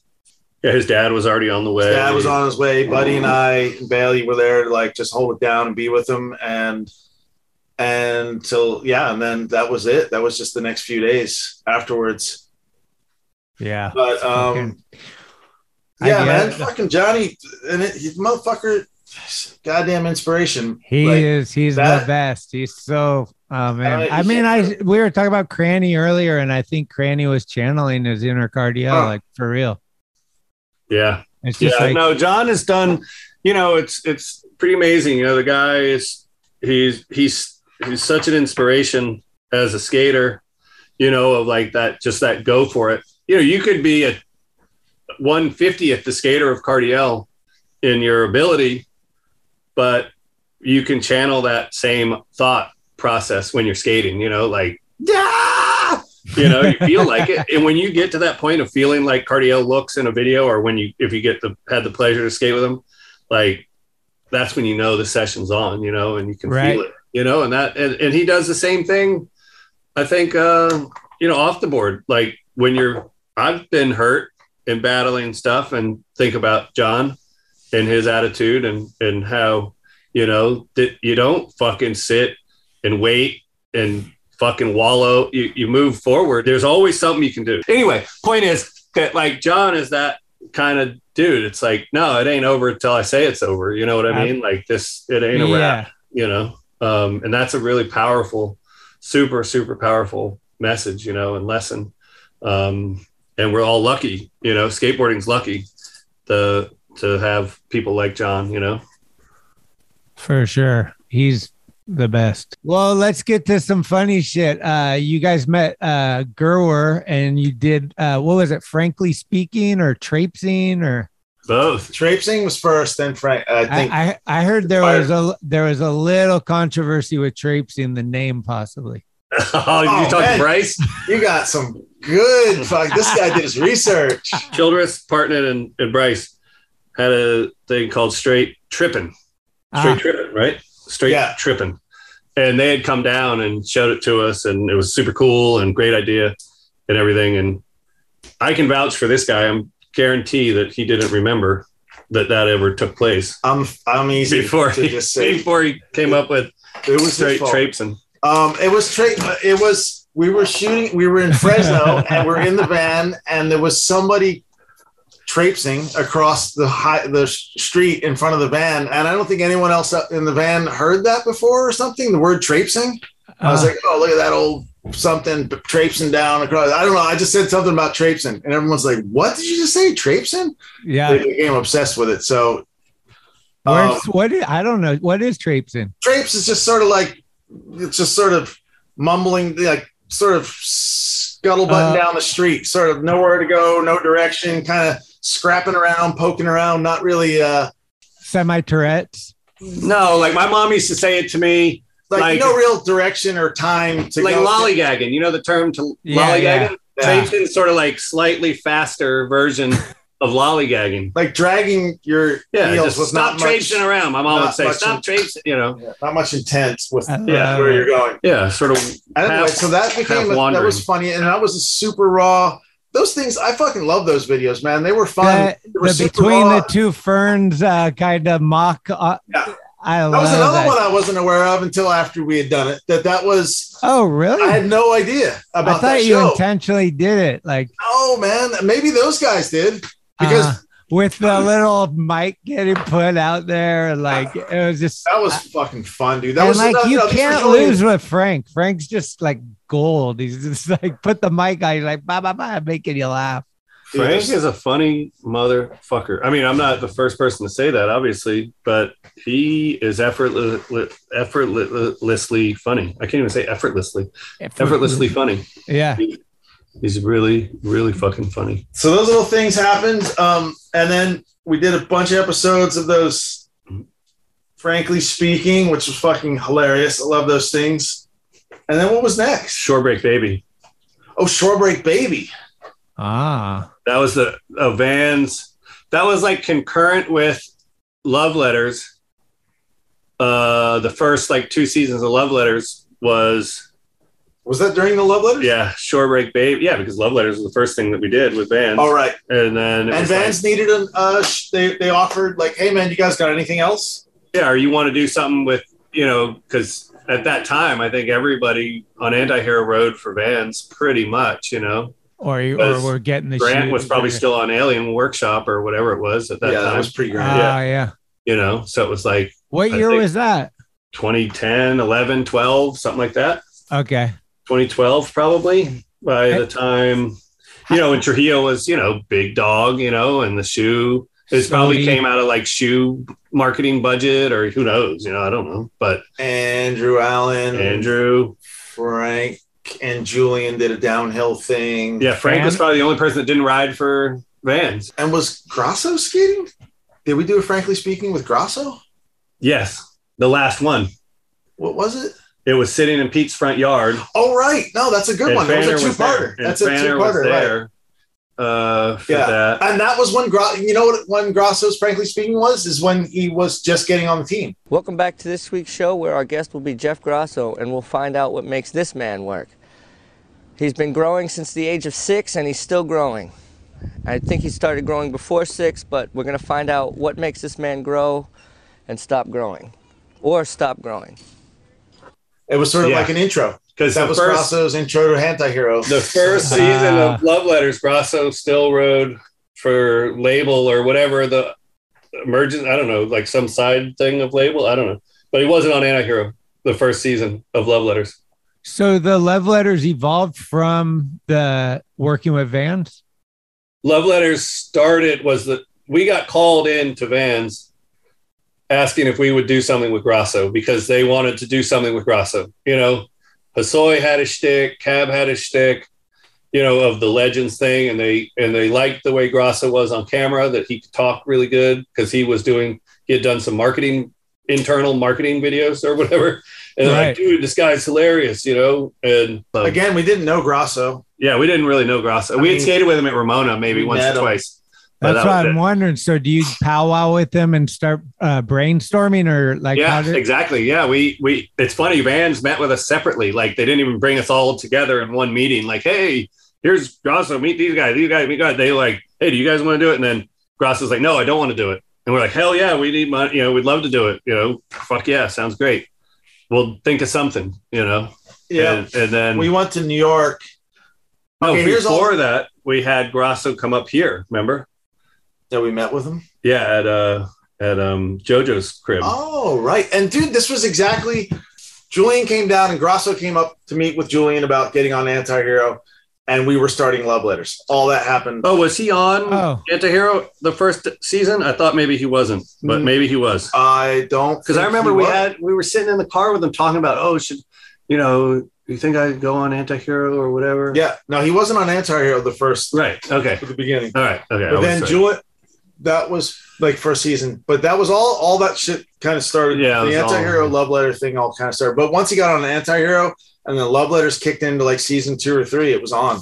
Yeah. Like that was, that was a good little run for Grasso right there. You remember the first uh, love letter? Yeah, yeah, Steve, Steve Olsen. Olsen. It was easy. We Olsen always. It was one of those things where I think Grasso was a, a Olsen fan. I mean, I know he was. He was obviously an Olsen fan, right? And he was blown away that we were friends with Olsen, like casually, you know, not like fan friend, but like Olsen would come and hang out at the studio. You know, we were like, yeah, buddies, legitimate friends, and um, especially Rick and him, and uh, so. You know, when we came up with the idea of like, hey, what should we do? Grasso's like, dude, I want to, sounds really stupid, but, you know, maybe we could, you know, like, I just love skating so much, you know, and I loved send, like, do something like send a love letter to people, you know, but that's so stupid, you know, a stupid name and it'll never fly, you know, or whatever. I'm like, no, actually, it's kind of, you know, that's kind of cool. And we had just done a thing with Lance a year or so before where Lance was actually writing letters to his heroes as oh. part of the show, like what, what the concept for what we're going to do. Uh, right. Uh, firsthand for Fuel T V. And Lance didn't want the firsthand to be about him. He wanted it to be about Daryl Miller and Bobby Valdez, two right. of his skate heroes uh-huh. from, from the seventies. And so that idea was already planted by, by Lance that, you know, here's someone that's, you know, currently well known, like Lance or Grasso, you know, old but still known, right? And want to shine light on maybe lesser known, older generation of skaters. We told Grasso, "Hey, Lance had tried to do something like that, and I bet you he could, we couldn't do it for whatever reason. But I bet Lance, he loved the idea so much. I bet you he'll he'll be down with you doing it, you know." And then Grasso. And Lance talked and we talked to Lance and he's like, yeah, dude, absolutely. As long as some of these other older guys get the shine, who cares who does it? You know, the point is getting some shine on these legends, you know, that nobody knows about. Not that Olsen was in that category because obviously, you know, at the time, Alex was a pro skater. People knew who Olsen was. Grasso told the story about the first time he ever met Olsen. And so we thought it was funny. We called Olsen in separately without Grasso and was like, hey, do you remember the first time you ever met Grasso? And he's like, no, absolutely not. Whatever. So we told him the story that Grasso had told us and basically just shot his reaction to hearing about, he's like, what? What was that? No. It's funny to watch those early letters, man. They're only like three or four three minutes, minutes yeah. long. And well, not, you, you had to build the dude's confidence, right? Like clearly Grasso evolved through the seasons. Yeah. Like, I mean, and I know just from working next to Jake, there was a lot of phone calls between Jake and Jeff, like, you got this wrong or yeah. whatever. And it yeah. was like a constant thing. And then I, I mean, you can see Jeff just becoming who he was like, and really getting confident and sitting down with each yeah. guy. And like, yeah, I, that's not something you just sit down and do. It takes yeah. some practice and time. Yeah. I mean, he had, I mean, it, there was, there was times when he, he would really just not want to do it, but we'd sit him down and would just, he would just sometimes not do it. He just be, we'd be on, we'd go out to do interviews and be like, I'm not doing it. Like, I can't do this one. Like he just, huh? whatever, whatever it was, we'd be like, all right, cool. No problem. We never, it was just whatever he felt like doing. Cause we were super comfortable interviewing people, you know, because like, that's sort sure. of what we, in a lot, like in those early ones, we coached Grasso a lot on like, oh no, you got to ask him this, you know, you got, don't give him the answer, you know, because Grasso loves to talk and he would get nervous. So he would, he right. would just ask the question and give the answer in the question. Yeah. You know what I mean? Type of thing. And then yeah. the person was, yeah. Yeah. So that's all that's left so to say. So you're wearing a Boston Red Sox hat, huh? yeah. Uh, yeah. Exactly. So yeah. it, was it was cool, you know, like, and was... he's so naturally gifted, Grasso, right. like Frank, you know, he's like that supernaturally gifted, but unlike Frank, Grasso just needed a little guidance, you know, or prompting, you know, because maybe he he lacked some confidence, you know, at the beginning, you know. It's funny how these dudes use other people too to like help them not. I I seen it with Jason and everybody, Lance especially, like you said, they just love their, it's, I don't know what it is. It's humbleness, I guess, but it's like, I'd rather have this guy shine. Like, like, and you just, and like, kind of like that, where it's like, you're, you're the, wait, what? Like in my mind, I'm like, you're Jeff Grosso. Like, yeah. You know what I mean? But he, he was good. Like at that, like, at least in the latter stages, it seemed like, like, letting, like, we got to bring Olsen in. Olsen's the best, you know, yeah. like, or whatever. Yeah. Uh, no, Grosso was, and I, and I think he was uncomfortable being like the spokesperson as well, you know, because that's kind of difficult of like laying it down, you know, like he has his opinions obviously, but you know, that's why we never really want to try to make love letters, like the de fact, the definitive history, you know, it was just sort of like half opinion, history, entertainment, you know, histotainment, you know, or whatever. Not it, like, is there someone out there that has the same, like, no, right? Like, I mean, at one, Jake and Grosso died. Like those were two people that were very individual. Like, yeah, there's no replacing. Right. Yeah, but I mean, hard. Is that kind of sad for skateboarding in the future? Like, do we need that kind of, like, it's hard for, cut from my cloth, your cloth, probably same, is where you're like, we grew up a certain way and now it's kind of changing into a different way. But like having those people that didn't give a fuck and said some shit was important to yeah. people, and not yeah. having that voice no. is like, ooh, I mean, I don't want to be that voice. You know what I mean? Yeah. I, I think, you know, man, skateboarding's also rolling on down the line, man. Like, you know what I mean? It's figuring, it's evolving, and it's, we're seeing it turn into something else right before our eyes. You know, it'll happen. Well, we're fifty plus years old and we're still on a fucking wooden toy. So yeah. like we're blessed, right? Like at the end of the day, like it's, it's, ins- I mean, we didn't see this shit coming because there was no, there was no template, you know, to, to look at or to see. It was the skateboarding's young still, you know? Yeah.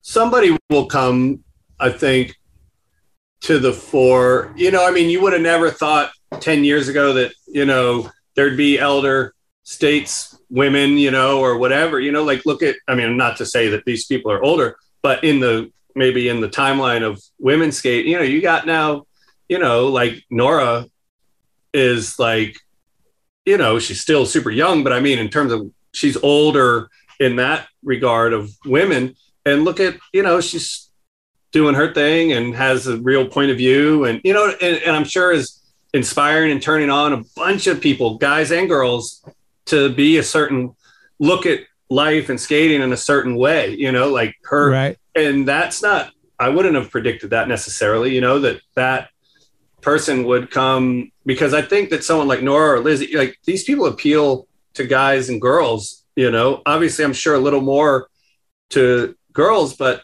you know, there'll be a time when there will be women that are just skaters, you know, like that nobody thinks of like, oh, that's a girl skater or a woman skater. Like they're yeah. just at this pinnacle of like, because skating, again, like we all know, it's not the best physical person isn't always like the biggest skater, you know what I mean? Like, yeah, that just isn't how it is, you know? It's like when we were a kid, you know, Hosoi had maybe a tenth of the tricks as Hawk, but he was just as big, you know? Yeah. Um, and it's because he had a different thing, you know, they had a different, they filled a different role or whatever. And it's the same, I think now, you know, you get people that'll rise up to be like these, you know, have this outsized influence, you know, in skating that are just because they have a thing, you know, they're, they're cool. And people like, what is, what's Lance's quote? You know, the skaters that get the most popular are not necessarily the best at skateboarding. They're the ones that kids identify with wanting to be like, you know, like they can see themselves at least in that personality type or that way of looking at the world, you know, and they identify with it. And that's attractive, you know, because right. being the yeah. best technician at skateboarding isn't necessarily attractive, you know, yeah. sometimes it's gross as a matter of fact. You know, now, Beagle's a perfect example. Like he's like one of the most in neck face too. Those two guys aren't the best skaters on Baker, but they're probably two of the most celebrated yeah, when, when they come to their town. To like, ah, like, you know, Yeah, so, absolutely. Yeah, it, yeah. It's that, and that's what makes skating not tennis, you know, or not, you know, golf or whatever, because technical proficiency is only one of about four or five things that make you like the best, you know. Thank God, right? Yeah. You know, because whew, there's some great skaters that are not fun to watch, you know. Right. Yeah, no, absolutely. Um, let's dive into this uh, movie, Warm Blood. Dive into the blood. So you guys made uh, a movie. It was called Warm Blood, right? Yep. It was. Uh, it was I'm uh, trying to do the question. Yeah, now that oh, he yeah. told me how to do the question, I'm like, okay, so you're wearing a flannel, huh? Yeah. Exactly. Uh, when did the pro- When did this whole thing start? I, I hear ten years. Yep. Probably longer at this point. Well, I have oh, really? a journal. I have a journal uh, from two thousand six, okay, where I have about ten or fifteen pages of notes, and it's based on a book that I read that I'm not allowed to mention um, because of legal matters at this point. Um, oh. It was the book that inspired me to make the movie that was published by a good friend of ours. Um, and um, I got that in the mail from him and then started writing notes right away. Like just notes, movies, actors, scenarios, just things that I just, imp- I didn't know what I was doing. Just impressions, feelings, whatever. Things that I thought like, wow, we could go out and do this. Um, uh, that was two thousand six, but then it really didn't like, and I talked about it for, I mean, way too long, whatever. It was never like, never made sense to try to make a narrative feature film. Like there was no, and it's not like I was going to go about it like the traditional way of like fund, you know, who's going to fund it. It, it. It's just a whole fucking thing that was a dream and an idea, but there was no way to go about it. It was just too big, way too big. Right. Um. So I finally met, um, I met this uh, friend of mine. His name is Emil from um, Australia. And we met, we both met him in, in Australia in two thousand six, but he was going to make this film in Cambodia. And I went over to meet up with him and I was like, oh dude, okay, I can do this. Like, I didn't know that it could be done like this. Like, and that film, he took to the Venice Film Festival and like won uh, an award for best independent film. And it looked, I was there making it, and it looked like we were making a skate video. But then I saw it on the screen, and it was like, oh my God, there's a story, and there's two people, and it's fucking on the big screen, and it there's music, and it, it's like a whole world that he created. Yeah. Like, and it was no magic trick. It was just like we did when we made skate videos: cameras, people running around, permission in the streets. Hey, you go do this, practice real quick. Um, these lines and then say them and we'll shoot it three times. Oh, you didn't make, we're getting kicked out, next spot. It was literally like that. So wow. I was like, all right, fuck it. I'm going to make this film and I'm going to make it like a skate video. Same thing. Um, so this book that was written um, took place in Modesto in the eighties. And I was telling Julian about this and Julian's like, oh dude, go meet Andy. He's living in Modesto. He's your guy. Cause he read, he looked at the book. He's like, oh my God, this is fucking cool, dude. But like, if you want help, go talk. And I didn't start yet. So I went and met Andy. Shit. And that's the first time I ever met Andy. Knocked on his door. He's living in Modesto. He was fucking deep in the junk and just fucking. Now, maybe at that point he was on a little, so I think he was, he was on a sober kick. He was on a sober kick. He, right, he just or, got out of jail, I think. Yeah, yeah, yeah. He, yeah, just, he got just got out of jail. He just got out of jail. He was, he was living in, in a house with his kid and and the mother of the child and and um and I don't know the kid's name. Cruz. Anyway, Cruz. Cruz. It was Cruz. Okay. It's tattooed over his eye. That's right. I remember. Okay, yeah. So it was Cruz. Cruz was a little kid. I remember crashed out at that house that next day. And he's like, well, what do you want to do? And I was like, well, here, we sat down and I showed him the book. And he's like, oh, fuck. Oh, man, I could take you. His, you know, and he's reading these journal entries from this book. And he's like, dude, I got that. I know these. I can totally. So we just went out uh, interviewing people and then skating too. We were just skating pools and we skated like four pools on that first weekend. They were everywhere in Modesto. It was fucking, it was like on right then. And we, we were just in between skating. We were hitting up just trippy neighborhoods, going buy drugs or whatever. Um, just do interviews, meet up with his freaky old friends from from the good old days. And these interviews just started stacking up. Is it just you and Andy at this time? Yeah, only Andy so and I. Like, you, so you were filming? I was filming. I was at the V X just did running you, around. With, did you have to have like paper consent to like have people? Oh, no, no, no, no, no, dude. I knew nothing about that. Like, I didn't know what I was doing yet. I didn't care. I was too much to ask that kind of shit. Like, this was so early. You had on. to go back and find these people later. A lot of a lot of people. We had to do a lot of legwork, man. And, and uh, yeah, we had to go back. Later on, we got better at it. But I tried to ask people on camera if it was cool. A lot of people, we didn't end up not being able to use stuff because we didn't get permission or we couldn't find them. Well, those are also like pencil sketches, like the equivalent of like a pencil yeah. sketch, like where you're like, because I was watching the stuff and it's like, oh yeah, okay, yeah, there. You know, you come back and see it and be like, oh. Okay, yeah, there is. I got it. You know, it's easier to show other people and get other people in, involved and excited, you know, and I can speak from the outside, you know, slightly outside of, you know, and it was like, so those things were super helpful to be like, oh, yeah, yeah, yeah, yeah, yeah, yeah, yeah. Got it. Like, no, cool, cool. You would see things that like. I can't even imagine. Like Andy kind of helped validate your existence, right? Like this yeah. guy's not a cop. Like, yeah. Wait, oh, who's, who's your dude with the camera? Like, what the hell? Again, like, on? Remember what I was saying about Rhino and Fruit of the Vine? Yeah. About how, like, you know, this time we did know, and Andy is a producer, you know, like, is credited as on the thing as a as a uh, producer. You know right. what I mean? Like, he absolutely. Because he would go and go, hey, Tommy, blah, blah, blah, you know. Like, oh. And, you know, everybody, you love Andy, too, you know, like. Get on it, get and it. on. on and on. And it went on for, dude, it went on for fucking years, dude. I would call Andy and he never said no. I oh I would either come pick him up in S F or he'd take the train as far as he could. And I'd grab him or he'd meet me in Modesto, catch a ride, whatever. And we just did these missions over and over again. I would sleep in my car. We would sleep out in the fucking almond orchard. We'd sleep at some sketchy fucking person's house. Like never had any money. We were so poor then. We were just like scraping by and making the letters. But I was just, once I got into this thing and Andy got me going, it was just like, it started to like stack up. And, and, and then I was trying to figure out what I was saying.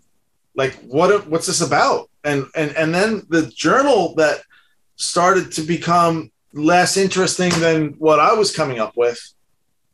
And then my personal shit started leaking into it. Just ideas, fucking weird words, graffiti, just thinking music, all the, and, and that shit started stacking up. So it just like, it was like, it cooked for years. It just was a cauldron and it was always boiling in the background. Hey, Charlie, you, how's that movie going? I heard that shit for ten fucking years, dude. Right, it was always right. cooking in the background because the okay. whole time we were making the letters and doing our shit. And it was just my weekend after. Buddy was fucking bringing up a family and I was trying to bring life to this mutation project. That's what we were doing on the weekends, basically. But, but I had two girls and I had Warm Blood. You can watch a bunch of my uh, Super eight home movies of my kids if you want. Yeah. But that's literally like, that was the, that was where our what, money and what time camera was were you using? What's that? What camera were you using? Oh, well, you got to explain that none of these things, these things were all researched, the shit you're talking about. Like, oh, this isn't for maybe the, like two uh, or three minutes makes it into the movie of like yeah. weird little Flash, the equivalent of like a flashback. It's oh, not really this flashback, is kind of building like, these are like what you're about to do. Yeah, research, just trying and, to f- figure it out. And to be able to explain to me or our buddy Chris Blavel, who's the cinematographer, or to somebody else, you know, to get that excitement. You know, like when you're trying to explain a painting that you're going to do or you have the fucking drawing, you're like, hey, dude, look, here's the fucking painting I'm going to do. You know, like yeah. uh, I need so, help buying the fucking paint, you know, so or whatever. ten years took to kind of conceptualize. And then uh, the actual process, when you get the whole crew and stuff, it's it, it's a you do it like in one. Well, that's year the stages too. You got it. Yeah. Like there's three different stages to hyping up the the real dude with the super sixteen millimeter camera, buddy yeah. Chris Blaubelt, who like that, the first time we did that is back in like twenty fourteen. So yeah, right? did yeah. you build like a kind of like a trailer or something with your footage and try to present it? Like, here's what I'm thinking. Yeah, or we tried, we tried. Well, I would come back on the weekends with this video footage and I would cut together um, weekend little mood pieces from each weekend. So I'd come back with all this material and I'd just like get fucking all, you know, just whatever music I was listening to, stuff I was recording off the radio, photos, the interviews we did, like just, and I would just like smash this shit together and make these short two. I have like probably ten or fifteen of these short videos that I made that kept feeling like what I was getting at, but I didn't know what it was. It was just like mood pieces, you know, and it was just like Andy just taking me around, us skating, finding weird shit. And so the shit started to build up. And then I, then I started writing the movie, like a script. Ah. And, and, and like, I, I just had to invent a story to just something, a, a thread of something to, to Dude, we wrote it all together. Remember we wrote a whole movie that never, remember that with Jane, like that whole two week, we wrote the entire movie that never. Oh, Up on the Wall. Yeah. Yeah. Yeah. yeah. Like we wrote yeah. like, there's probably like four movies. Yeah. We should so go back nice. and make one of those. I don't know. I wrote a script. I had to come up with a fucking idea of how just we got to keep the audience like interested here because um, this is getting long winded, but it was an idea of like, okay, a feature film. And I, I have to get people to sit in a seat for ninety minutes and it has to feel like me, like us, like, or something real. It has to reflect all of the fucking influence and fuck you of skateboarding and, and the, the methodology of making skate films and all the ideas of just fuck you to the world and to the man and to punk rock and the fuck. Like, it was just like all, all these ideas we're trying to cram into this fucking movie and make it watchable. Okay. And so that script just kept getting rewritten. And, and then we're like, okay, we're going to go shoot for real. Like we're going to go take this script with no actors and start shooting. So then um, we went and raised like a bunch of cash through one dude invested. And then we went out and shot for like three or four days. And we came back with this shit that was so fucking unbelievable. Like it just was so unreal, but I still didn't have actors and I still didn't know what the movie was about. Yeah. It was pretty funny. It was like coming back from a, a skate trip where all you filmed were like the, the, tra- the trans world intros, you know, like, B-roll. You didn't have the you didn't have the piece yet. Yeah, or you shot you filmed all the spots, but you didn't have anyone skating them. Yeah, it was like that kind of like pretty, I still didn't know what I was doing. But a lot of it ends up getting used. Eighty percent of that shit made in, in the movie. After yeah, that, we found two kids eventually. at the skate park. Right, Brian years later, and Haley. Like years, years later, still going up there, fucking ready to jump in front of a bus. Like this shit was going went on forever. And, you know, and then you got to, everyone, you just stop talking about it because who wants to hear you talk about this thing that's never going to happen? It was seriously like, I just. The pipe dream. Dude, it's beyond. And then I finally met this kid, Ryan, Ryan Toothman from, from Modesto, from Riverbank. And then Haley Isaacson from Modesto. Met them both at the skate park. She was skating. He was skating. I knew him. I went up and, and spoke with her. She was just fucking all for it. And then it was. We just started like, I just started create like, I don't, I don't know what, put them in the car together and started filming them driving around and saw what that looked like and had them like sort of, I knew for one thing is that I didn't want them. I didn't want it to be a boy girl love. So I wanted it to be actually two like kind of asexual weirdos that sat next to each other and didn't really, you always expected it, but neither of them cared or even looked at each. I just wanted it to be that for sure. Uh-huh. Um, not anything to do with, A, a relationship or any of that shit. Just two straggling fucking wandering kids that found themselves in a car together and spent two days together. And this is what happens like when, you know, these stories happen every day, you yeah. know, just a couple random. And most of the people that we found along the way, I mean, you saw the film, you know, a lot of those people that we met up with, everyone in the background, all of those locations was all real, all real people, all knocking on doors, all just running in and shooting, um, getting kicked out. The whole thing was exactly like making a skate film. Dude. Even when we had the full cast and crew. Okay. Everything so, was spontaneous. So I know we can't uh, name the book, but can we say it was based on a girl's diary, right? Yes, it was. It was a real girl wrote this. That's what brought you to Modesto originally because yep. it was from Modesto. And then yep. Julian and Andy that, and then it got, Wow, yeah. man. Yeah, because yeah, man. like I said, I just literally, I mean, we've been talking for a while now, but before we started talking, I had finished my first viewing forty-five minutes before we talked. And there's a lot of things to it that like, I was like, I want to talk to you about like the, definitely the end. There's this uh, portrait scene where it's just portraits and probably the great talented Josh Landau playing some rhythm behind it or something. Yeah, that's right. Um, Uh, man, that's one of the more powerful parts of the whole movie. For Absolutely. sure. Absolutely. Like the eyes You just yeah, see it yeah. in the eyes. And that's where maybe an actor can't give you that. Like, that's yeah. authentic. That's the real deal. Like yeah, yeah. missing teeth, like all that shit. Just like the yeah. miles in people's faces, right? Like, uh. Yeah. Well, that was something at the end of every scene. Before we wrapped, we grabbed the folks that were in that scene or that we had been shooting, and we just asked them to do a quick portrait. I don't know what, where that came from, but I just wanted to just, it's just something, it was an idea that just kept going throughout the film. So everyone got a portrait. There's um, a lot more than that that didn't make it in, but it is a pretty amazing collection of, of faces. And I thought just like, that was a good thing to put at the end to sort of just remind you of, Uh, yeah, that's just that's that's our cast. It's almost like a it. it yeah, it's kind of like our curtain call, like almost yeah. like a, just like when everyone comes out at the end and bows, like yeah, yeah. I mean, yeah. Whoo, that was but that all, was it, heavy. I mean, to me, that that scene or you know whatever is also just a a statement, you know, of like there are so many people existing beneath. You know, outside the mainstream, like in the fringe or whatever, you know, and, and they have the dignity, the same amount of dignity as, as anybody else, you know, and th- it's like to show, you know, show them like that as, you know, like someone, a friend, a photographer friend was like, you know, it's a, like a Diane Arbus portrait right. book or whatever, you know, like the, like you said, you see the human experience in so many of those people. So many of those people are have passed by now.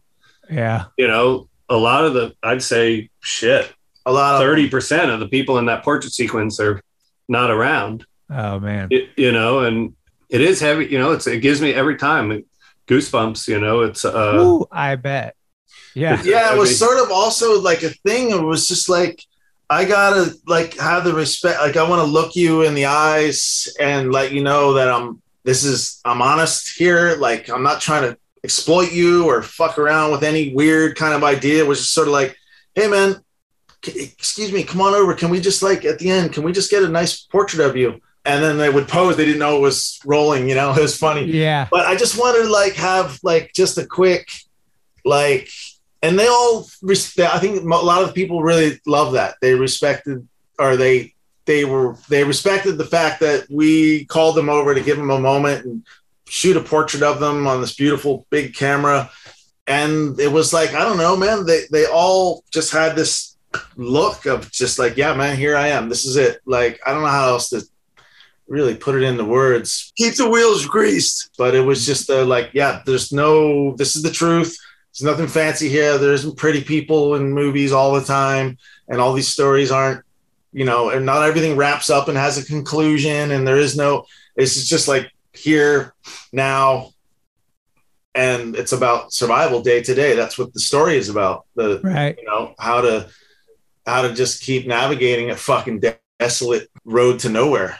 Fuck, dude. Yeah. Would, what would you say were like, would you say, uh, let's throw Gummo and River's Edge out there. Like, are those sure. inspiration? Like what, what kind of movie would you say, like, would you be flattered to have those names in, in as an inspiration? Or um, I, I have like, there's like ten, probably my biggest, I mean, fuck man. Suburbia. Yeah. Uh, Suburbia for sure. I mean, maybe Gummo, Repo Man. I remember seeing Gummo back in, uh, Repo Man is a great. I mean, dude, the fact that these these movies are even coming. I would put Eraserhead com- in, into the conversation. Me, you know, yeah, this is great. This huh. is fucking if the, because that those are all my influences. You know, sure. Like deep, heavy. I mean, dude, all the obvious ones. You know, obviously, you know, River's Edge, Gummo, of course. I mean, I didn't reference those movies. I have movies that I reference specifically for the yeah. look and the feel, which. Um, you know, like Kelly Reichardt, um, this female director, her first movie is this movie called River of Grass. Was that was the movie that really made me believe, yeah. like when I saw a movie that I was, you know, like okay, that really felt closer, even closer to what I wanted True. to do. True. And there was this other movie called um, Radio On by mm. something Pettit. What the fuck is his um, name? Yeah. Um, incredible music uh, uh, for a music nerd. You need to watch Radio On. It's a, okay. it's it's a fucking music film. Is it Birmingham? What is it? Um, What's it? It's London. It's our neighbors. but it's such a fucking good movie. And it's about a guy who's just kind of drifting around listening to rate to the music in his car. And okay. it's like, um, dude, Sting is in it, which is amazing. Like a really young Sting sings yeah, this uh, really amazing song. Like, and it's about this dude who's just drifting and getting out of the car and meeting people, having an experience, getting back in the car and rolling on down the line. You know, ultimately he ends up picking up this woman and he takes her to her husband's funeral or something. It's just super random. And that was another one that I was like, okay, a road movie. Like not everything has a conclusion. You right. know, what's, what does two or three days feel like? You know, as my ideas got more and more, like as it got more and more complicated to wrap my brain around a movie, a story that that could last ninety minutes, like I just had to keep boiling, simplifying, simplifying, simplifying, boiling it down. This means nothing. You know, emotions are something that aren't always like this big celebrated thing. Like we all, like this is just two fucking people over three days. And this is what, This is what it felt like to be in those seats on those days when right. you're these people. And there is no, there is no big story to it. And that's what I think, um, you know, the things you hear on the radio and the conversations you hear are where the story kind of, I think my slant or my, my angle um, come in, but really for them is they're just, just fucking navigating through it, you know, just driving through it. And then it lasts two or three days and there's, and what happens next? Fucking cares. Right. Okay. And I, I, skateboarders will appreciate like seeing familiar faces like Hubbard, Gerward, Dog Boy, Sean Gutierrez. Uh, yep. I think who else is in there? Toby? Rainey's in there, but you can't really see him. Rainey's in there in, the, in one of the early scenes. Oh, is he? Yep. Yeah. Yeah. Yeah. Rainey. Um, um, fuck, man. There's Andy. Um, Julian showed up to be in one of the scenes, but then he freaked out on all the people and split. So I was like, Julian's here. And I was like, sick, Julian showed up. Uh, Julian's like, I split. I couldn't deal with it. That was, I wish he would have been there, but that was cool, man. We we did a sort of an ode. Um, Hubbard was supposed to have a scene in the film. Grosso's voice is in it on yeah. the radio at the end. Grosso wanted to be in the movie too. Unfortunately, oh, wow. he didn't fucking make it. But we did get his voice in on a top radio. All that, show. all that radio shit we recorded. You know, it's not real. Obviously, real radio. It's us right. being stupid. No, you know? it's it's. You can definitely feel some uh, influences of what some of your earlier work, especially like the T V screen. Obviously, with the credits, looks yeah. very familiar yeah. and, yeah. and different totally. things like that. Was I gonna say? I love uh, Becker in the credits. Transportation. That was fucking yep. fire. And yep. uh, uh, the the cameraman though, he was he worked with uh, he worked on Speed and Zodiac. I, I saw. Yeah, Chris on the Blauvel. movie. Right. Um, how did he? How did you? How'd you land this guy? Huh? Big Hollywood. Well, he's guy. an old punker skater, man. We he yeah. shot uh he, he shot Bloodshed. yeah, yeah, yeah. Yeah, he did Neck Faces thing. He he he uh, did Bloodshed when we made that back in two thousand. That oh, he film, he did that one too. Yeah. Uh, okay. And uh, he just you know he came up in the valley skating pools with John Swope, and you know oh. he's just from that world. Uh, okay. And always been in the camera world. His dad was a A C uh, assistant camera. His brother is an A C. I think an uncle, one of his uncles, is yeah. also in the in the camera department. Yeah, Hollywood camera department. His nephew is now in the camera department. You know, he's just from a family, like a a, a family of a camera, camera dynasty. Department. Yeah, yeah. And so he started in the in film while he was skating. You know, as a camera loader, as a film loader, and worked his way up. You know, classically, um, working his ass off, sixteen hours a day, seven days a week. Sure. Um, and uh, surfer, skater, punker, all those things. Coolest dude ever. He's also the guitar player, singer, and Rat Shit. Yeah. Oh, okay. Yeah, he's just a. Did I ever send a, you a Rat Shit album? No, I. Think, oh, uh, it would be back there yeah. somewhere. If, if Sam, um, Sam, Sam Hitz. Uh, yeah, yeah. Sam, mentioned, mentioned them. Yeah, Sam yeah. does. Uh, I gotta send you one of those. Distributes it, but oh, uh, okay. Chris is just one of the one of our one of the homies, really yeah. good friends, and like when we need to take something to the next level, it's like he's always he's generous, man. Always our guy. You know, like the neck thing, you know, we wanted that thing to look super tight, you know, and and really good, you know. It's like we could have done it, you know, for sure. It wasn't like super, but Chris came in, he brought in, you know, lighting guys and assistant camera, you know, and like just made right. it so that it looked like a T V, sh- like a proper, like real deal, yeah. you know, fucking gnarly um, production. And that's his specialty. You know, he runs fucking, you know, he, he yeah. does all, he shoots all Gus Van Sant's movies, you know, like he's a badass. Oh, was that your connection to that too? That's a, no, we met him.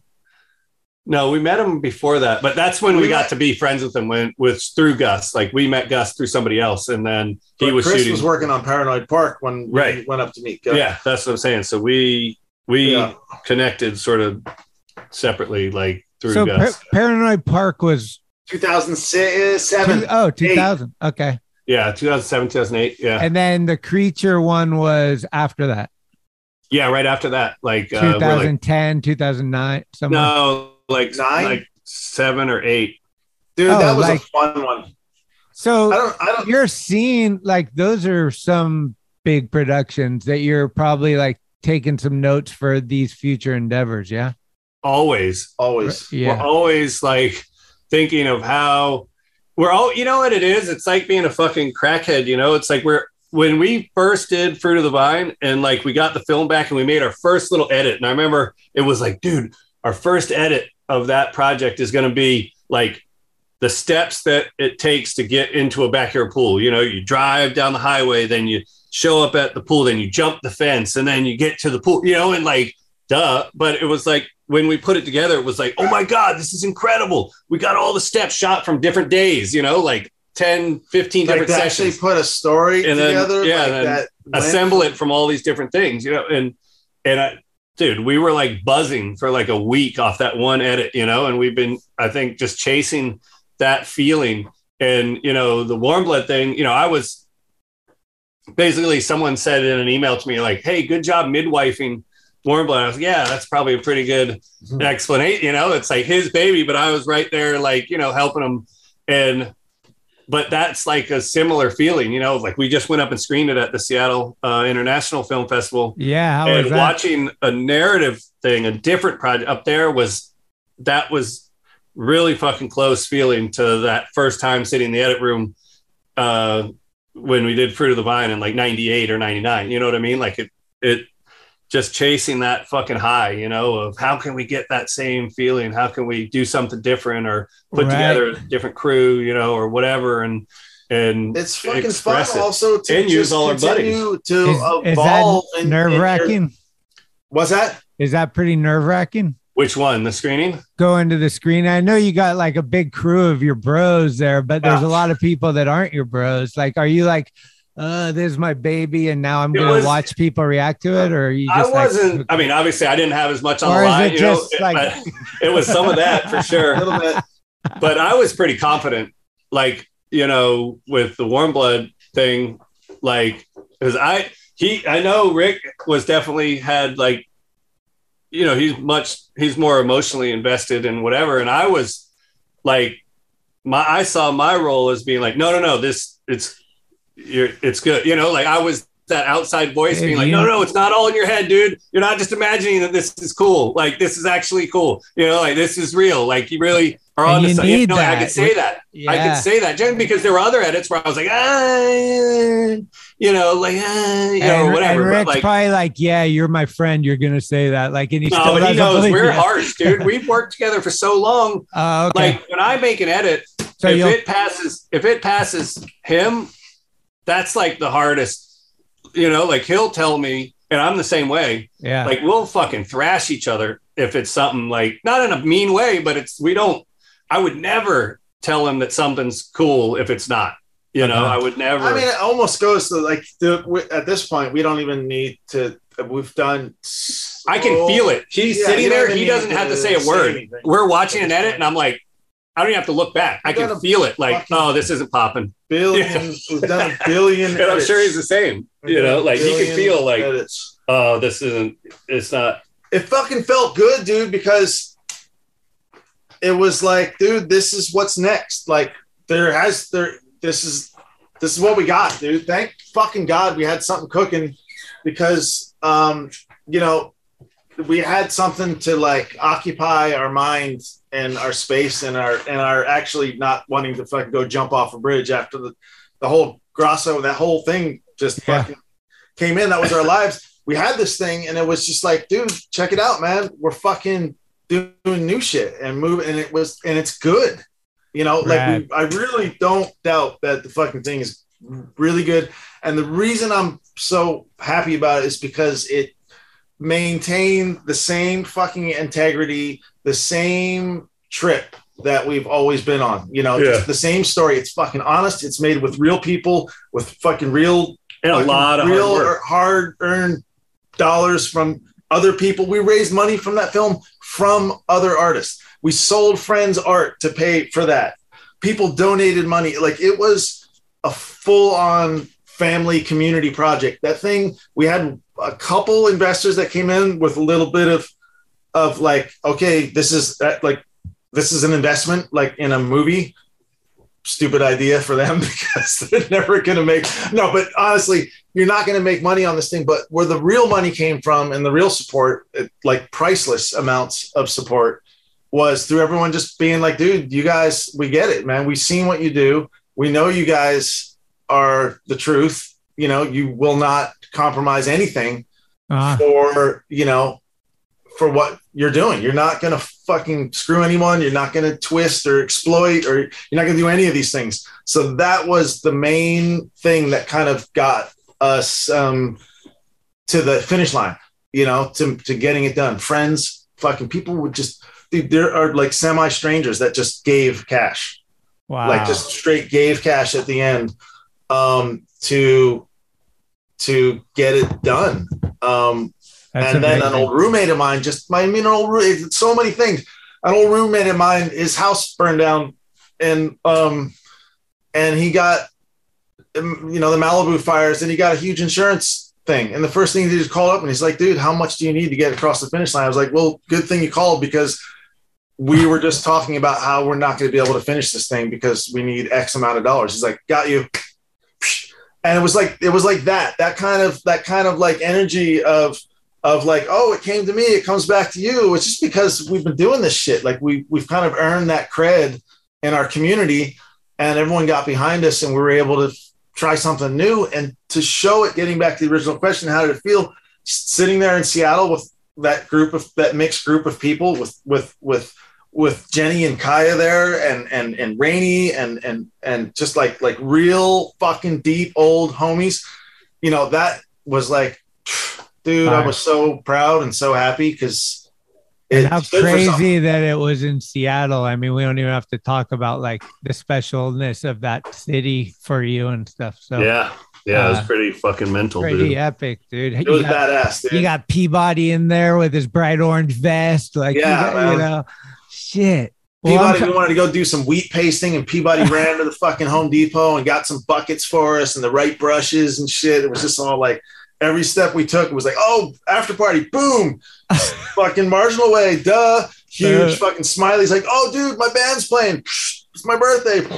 Farmer's like, I'm flying in, like it was just like, I was like, whoa, dude, okay, this is so much more. It's almost over, bro. Like you're like, yeah. you know, it was, it was never, but never. The, the reason was is because never we had over, a bro. Fucking community of motherfuckers that like have watched our shit, and they're just like, what's what's this gonna look like?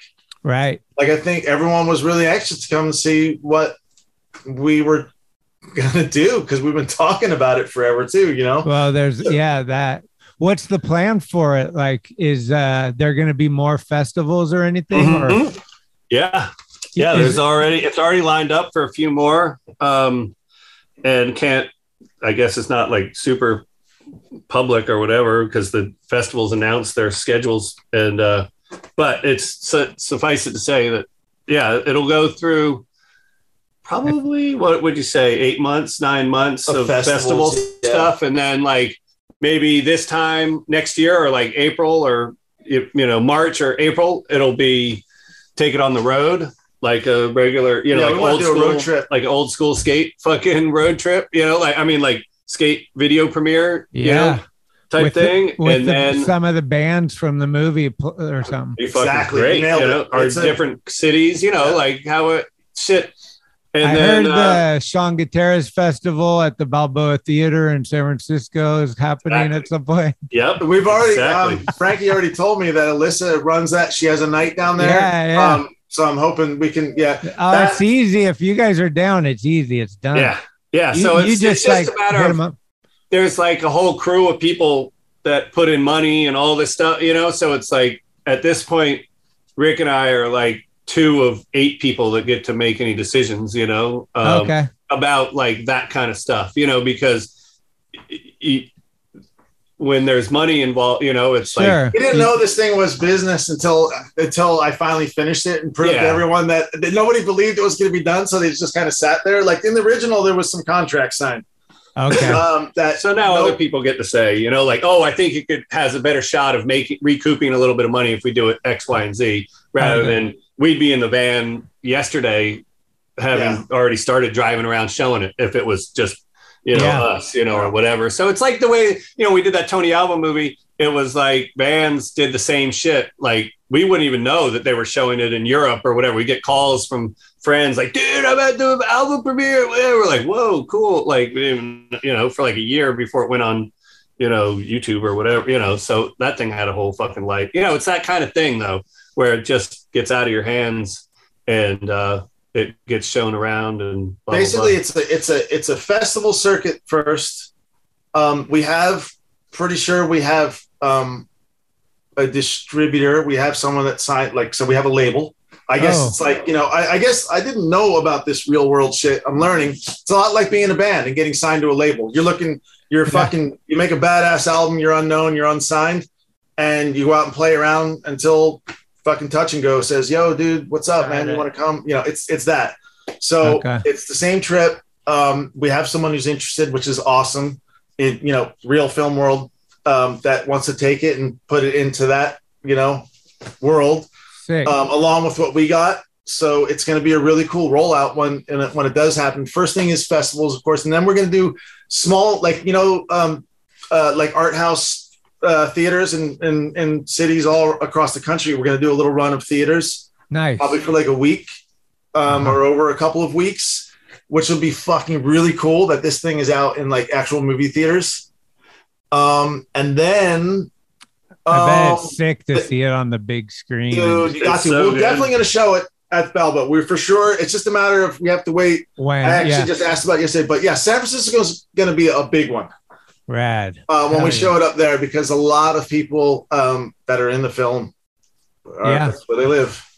It's and you know, fun. I used to always say, just two hours west of Yosemite lives a little town called Modesto. Yep. Yeah, that's right. And it is yeah. a trip. Wow, dude, that's so sick, man! Congratulations, and like maybe this little interview is prepping you for probably you're you're gonna be so tired of doing interviews if this is like a year process and whatever, you know. I like talking, but dude, it's one thing. It's like I haven't got much to talk about. Um, nah, you got lots shit. to talk about. I mean, but ex- I said, except for the shit we're doing, and the shit we're doing, I love to talk about. Uh-huh. I don't got anything else to talk about besides that. So well, I, I, got- I just want to stoke people out, man, on this. Ah, you know, yep. Create your own reality. Paul Schmidt said, "So your own perception's your own reality." Mm. That's a Marty quote. From Fruit of the Vine, create your own reality. Uh, but that's what's that's like, dude. None of this shit is like if you're into something, and it wouldn't. It's I mean, look at look. It's the same idea. Burnside is the perfect story for like, all right, a curve, a little thing up to, and then and then and then and then and then, and then it's across the fucking planet, and that's mm. because you're you're possessed. You can't stop. You're in love with something. You're fucking down. Why yeah. not take it? Why not take it to the, you know, bypass all of your inspiration and go become the new fucking, the new bar. Like you got to take what you're into and fucking go for it, man. Because what else are you doing here? You know what I mean? Like you're doing the show. This is fucking, it's, I mean, dude, if this, it's fucking huge. People come and talk with you all the fucking time. It's a thing. It exists. It's real. It exists. And if you didn't care or fucking bring it up or uh, it wouldn't exist. It's create your own fucking reality on all levels. So right. That's what it's always been about. Yeah. I mean, we have this fucking curse and pleasure of having that drive where it's just like, I mean, it's the creative bug. It's just fucking, I, I can't, if I sit around and don't do something, I, I, I start shaking. Like yeah. I have to go, like, I have to like, even if it's on the computer and just make some Photoshop weirdness or whatever it be. Yeah. Uh, well, shit, I got a couple questions for you about the uh, document process here, because I'm actually finishing up uh, China Bank's documentary like Red. This, this week. Sick.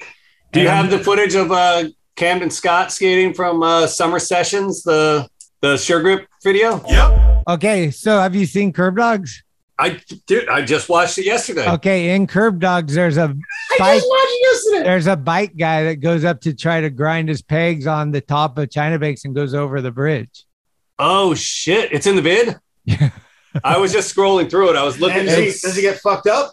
I think yeah, he fucking goes over this falls. It's gnarly. Whoa. Yeah, it's fucked up, and uh, I found that dude.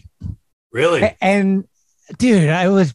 I was talking with him like, and then he just cut me off. Like, I think oh, he, I just, he was embarrassed. I don't know what it was. Like yeah. I was going to go just even get, I was like, just on camera, say like, it was gnarly. If you don't want to talk about like, whatever, like I couldn't believe I found him. Power of Facebook and social media. On yeah. Shit. Wow. But uh, no, I mean, like when you're wrapping something up, here's, here's me. I don't know how you guys are. Uh, it's bittersweet. It feels like, especially in my case, there there usually is people telling you it's time, like the clock, it's time, yeah. like you got to put this out. Are you and, doing it for Thrasher? Is it a, is it yeah, a Thrasher thing? Yeah, it, cool. it's it's fucked up. We got Gons, Julian, Cardiel. Yeah. We got the original tape that Tobin filmed of Cardiel and Julian the first time at.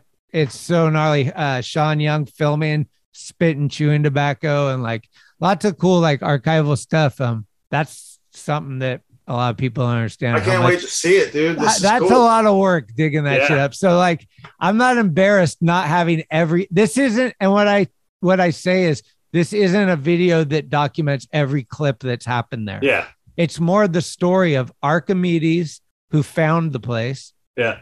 He was the first skateboarder to find it and like, you know, whatever. And then Ken Takeda was the first person to get a photo uh, documented there. Sick. And it's just an iconic spot in the city that I've all, you know, this is my San Francisco. I grew up in the peninsula, but I live in the city. This, yeah. this is my place. So it was really, you know, and the mags here and everything. Um, but I guess my question being long-winded is how do you let go of something when you know you could work on it forever, really, Whew. You know?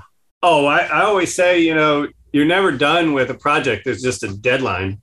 Yeah. You know what I mean? Because yeah, dude, of course, especially an archival project. Pull the plug. Thank God off. There's deadlines. Do yeah, do your due diligence as much as you can, but then pull. You got to pull. You know, and you'll find it's, the best. It ain't easy. You'll find the best clip of the China Banks day the week, after the yeah. week or the day after it comes out. Then yep. you'll find like, oh my God, like that's happened. Like I can't believe like Death Bowl Downtown was the first time we did like full archival thing, right? And we spent a couple of years on it. It was a little harder maybe in two thousand seven, two thousand eight. You know, be, just every year more shit gets put on online or gets a little easier. Right. But, uh, yeah, we really fucked that one up in terms of some of the archival, you know, like good shit. But like you say, I mean, it's nothing's just, a, if it's just a collection of every clip, then yeah. you might as well have a fucking be a if, photo album. If you yeah. don't want to, if you don't want to shut the project down and move on, be sure that you're going to be watch it in two or three years from now and be like, fuck. Yeah. You know, it's even worse looking back like a couple of years and at your shit and just being like, no, like, you know, whatever. But that's just, that's life. It is really tough to shut it down. Um, but usually our shit is so fucking stressful that it's, it's actually just a joy to just finally be like, all right. Yeah. Yeah. Gone. Okay. You know, there is that part of it too. And I think narrowing the focus too helps a lot with those kind of things, you know, like when you go into something like say the China Banks thing and, you know, you're not necessarily sure of like, oh, are we going to do all eras? Are we going to do every person that ever skated? Are we going to, but like we found, especially like with love letters or whatever, if it's a certain, you know, you choose maybe a narrower focus because it kind of makes it more interesting in a way too. You don't have to tell just like you don't have to show every clip. You don't have to tell the, every story. You don't have to right. tell the whole. You don't have to tell the whole story. Right. You know, you can tell it from the point of view of just people that lived in the city. Frisco icon. Maybe focus on that, and maybe just do one little piece of people from outside the city skating. How, how long have you been working on it for? Well, because of the pandemic, it's I think it's probably like two, maybe over two years. Fuck yes! And is dude. it uh, an hour or two hours or no, half an hour? I think it'll be like forty, I, like uh, probably forty minutes. I think. That sounds about right. I think anything longer than that on like a single subject is kind of you're kind of just adding to it. You know, I mean that's the other thing. You know, is is being satisfied. You know, like. That right. you know, not, it's not perfect. You know, that's the thing too. History isn't perfect. You know, there's no perfect telling of history. Everything's got a point of view or an edit, or you know, yeah. it's, it's look at who's telling. If you told the history of China, it's going to be different than if if Phelps had done it, or if Julian does it, or yeah, yeah. Danny Sargent did it. You know what I mean? Like, yeah, um, that's kind of the point. I'm I and but you don't want to like start off something by like saying, just so you know. Like there's never. no, there's never a never. caveat for your no work. Way. Like, you know what I mean? It's just we like, used to do that. And it's like, no, that means you need to go back, you know, like just don't do that. Yeah. I mean, yeah. confidence is huge. You have to have yeah. like, you have yeah. to be fucking, you know, this is your shit. So like whatever. Who was the first person to go over the, the bench? Car, uh, Julian. Julian, the short person? bench. It was the short oh, one. Oh, the f- short bench. Uh, That's not even like a thing. Like nobody even cares. Yeah. Pro- okay. Got it. Really. Because anybody could have. It could have been anybody. Yeah. The first person to skate it probably went uh, over. Julian it. was the first to go over the long bench, long one, and yeah. it was like within a few days of Cardiel fifty-fifty in the top, and Cardiel opened up that nobody had touched the top, the top like top rope. doing it like a quarter pipe trick and coming back in. I was gonna ask you too before we bail uh what your thoughts on the Dreamland doc were. I'll speak first since I'm an outsider. I wasn't involved with it. I thought it was fucking awesome. Really? I really liked it personally. I wasn't so super interested in like the crossover, the new thing. I don't know, that didn't, but that's just personal. All in uh, all, dude, I thought it was great. I like cried a couple times me too. while watching it. Yeah. I mean, that's if that's that's a fucking. That's, it's so weird. Like you're watching this thing that's super inspirational, but your brain doesn't think like, oh, that this doesn't have a good ending. you know? Yeah, right. like, yeah. And then you get to that part and you're like, oh. So yeah, no, it's. I mean, you can't see Red talking about Marty. I mean, that's just too fucking much. But I mean, as far as just the story. Like and, and the way it was fucking done, I, I thought it was fucking awesome. I watched it straight through. You well, know, I know, I Buddy. You have you met Hubbard early days. You you go way back, right? Yeah. Um, I mean, you had a lot of flapping. flapping you were time. in. You were in there a lot. Yeah, I was. Yeah, I didn't. Kinda, you kind of helped. I mean, you helped steer that ship a, a lot. I thought. Well, you know, it's funny. I was. You, Sam Hitch was epic too. Like he's I like say, the, he's, Sam's yeah, like, like little one liners are just like. Yeah, I'm like the info nerd guy, and he's the comic relief, and Pete adds some cool shit. Uh, and, sure. Um, but you know, when I was thinking about, I was talking to uh, Burnett, you know, in leading up to it, and I was like, oh, you know. telling him like, interview this guy, interview that guy, you know, or whatever. And then he starts asking me questions, you know, and I'm like, and I'm like telling him about Marty. And then he's asking me about Red and I'm telling him about Red. And then the light bulb either went off with me or with him.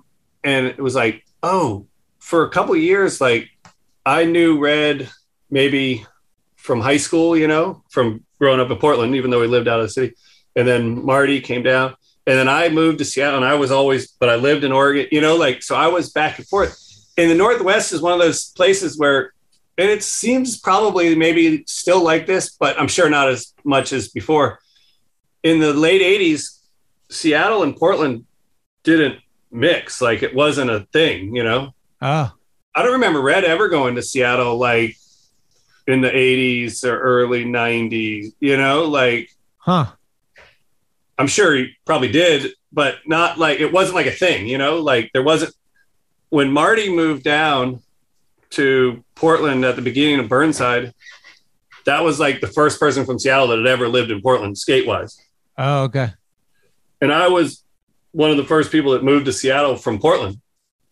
because I was going to college, me and my friend Davey from Boston, and, you know, because our vert ramp had gotten torn down. That used to be an indoor ramp in Eugene, and that's why we all lived there. And that's how I met Marty, because he he had come down to skate the indoor ramp in the winter, you know, mm-hmm. duh, and lived ended up living with us. And uh, I guess Red said that I introduced him to Marty, which makes sense, you know, like that I because they're both so weird, you know what I mean? Like they're right. not weird, but, you know, they're unique individuals. They you require know? Introduction. Yeah, it was like, okay, yeah. you know, you guys got to. And I guess, you know, it, it's not outside the realm of possibility that I introduced him. I mean, it would make sense. But we were living at the skate house, you know, where the ramp was, you know, so it made sense, too, that we would connect, you know, that everybody in that scene would connect. Sure. I would have liked to see a wider range of interviews. Yeah, I, that, that would be my I, one I thing about it. I think that thing got turned into a different, like, it, yeah. from, I think they started to try to do something and it became bigger than what they intended. Yeah. And that made people think, like, how come these people weren't a yeah. part of it? My but main, it was really meant to be just about this core. And yeah, my main thing would have been like Sage, Sage from Portland.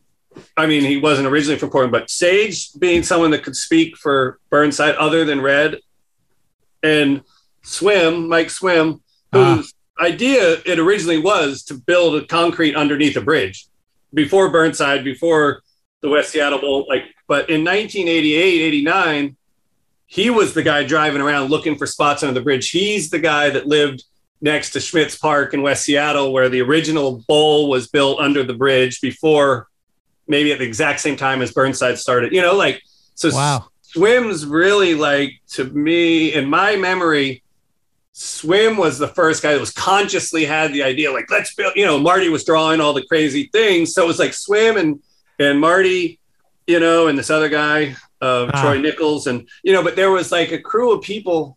And obviously Q-Man was always sort of the inspiration of, like, you know, from the more radical, like, punker perspective of, like, yeah, we got it back. You know, mm. so there's all, that's what I kind of missed in that film.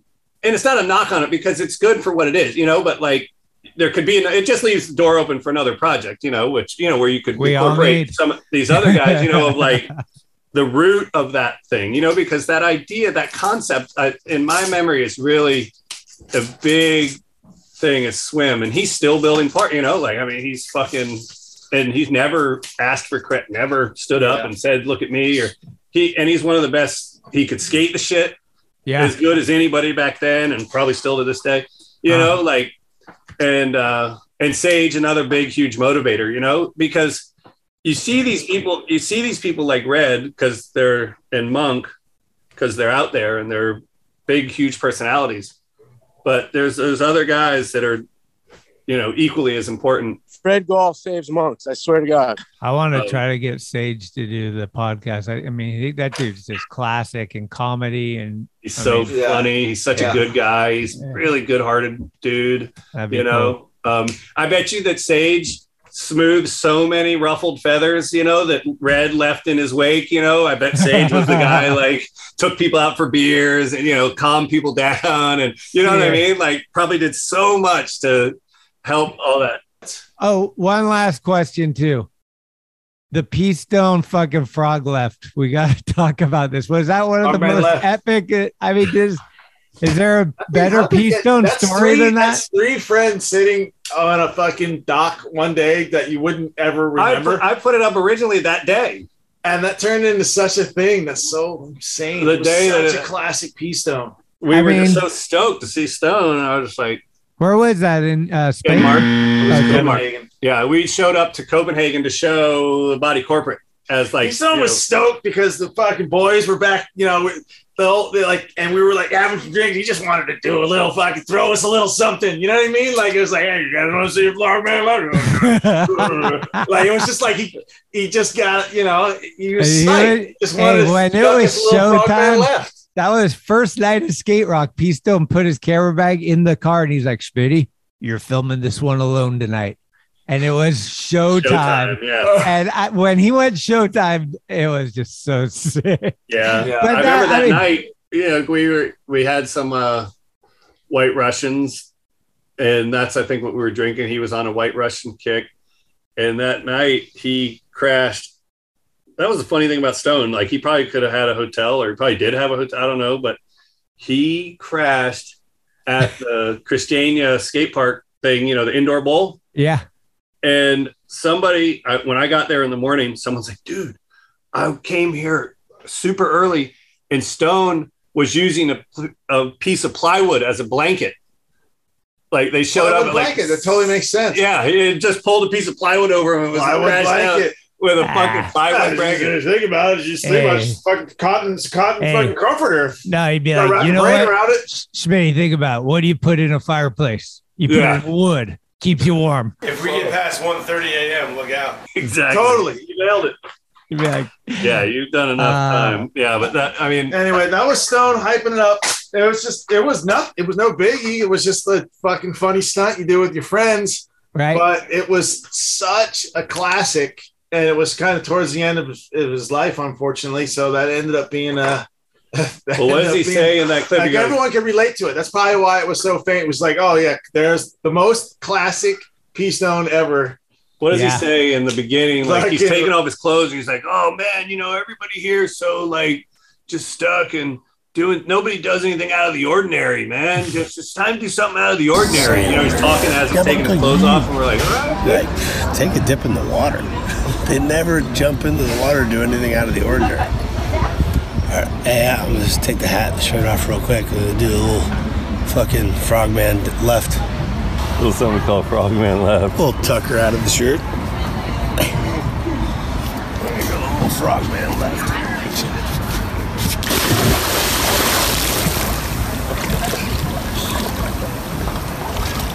Just a little frogman left. No big deal. Come on, Peace Stone. Get it, Peace Stone. That was an awesome stroke. Frogman left. Little frogman left. It was like a cold, rainy day. It wasn't even like warm. Wait, wait, wait till you see friction. This one. We oh, had dude. a little friction with the waitress because she was yeah. little, because, you know, oh, yeah. a couple dumb Americans. And so that's what kind of got him. Yeah, oh, yeah, I can't have any fun around here. There, I want to see something. You know, I was just like, fucking just wanted to stir it up uh, a little bit. I miss that fucker. Ah, uh, well, what else do we need to know before we wrap up? We're in a weird little. Well, yeah, we're not doing anything. We're in a oh. funny little. I mean, for in terms of Warm Blood, we we we're in a holding pattern right now for Warm Blood. I mean, obviously the trailer's up on our YouTube yeah. channel, you know, or whatever. But uh, okay. and that's where we'll like. I think on the YouTube channel we'll be adding like little thing, you know, yeah. like. As well as obviously Instagram, but like just to have it live somewhere. Yeah. We have on our, you know, our YouTube channel. Um, huh. I mean, Warm Blood's the only thing we have cracking right now, and it's a big project to get it out. Um, with, and but as far as any other things at the moment, uh, we're cooking up. We have some good ideas. We got we got those good ideas we were talking about earlier. Yeah, we just got hit, hit us up. We got to figure if out. If there's how to a will, it. We got the way. yeah, yeah. We're just trying to get scratched together a couple fucking dollars right now. Okay. You know, it's it's peaks and valleys. You know, when you do, when you're just trying to create shit out of your fucking stupid brain. You know what I mean? And and we're yeah. not like, and we're not we're not really business guys. You yeah. know, we just are trying to always just do something cool, like that we can have. You know, what do you call it? Like that. We can be stoked on, you know? Yeah. And so it's more like, oh, when two things find each other, we'll, you know, we can have a project that fucking. You guys need to open up an ice cream parlor, call it yeah. Char Cone, and just have fucking charcoal cones all there day. You go.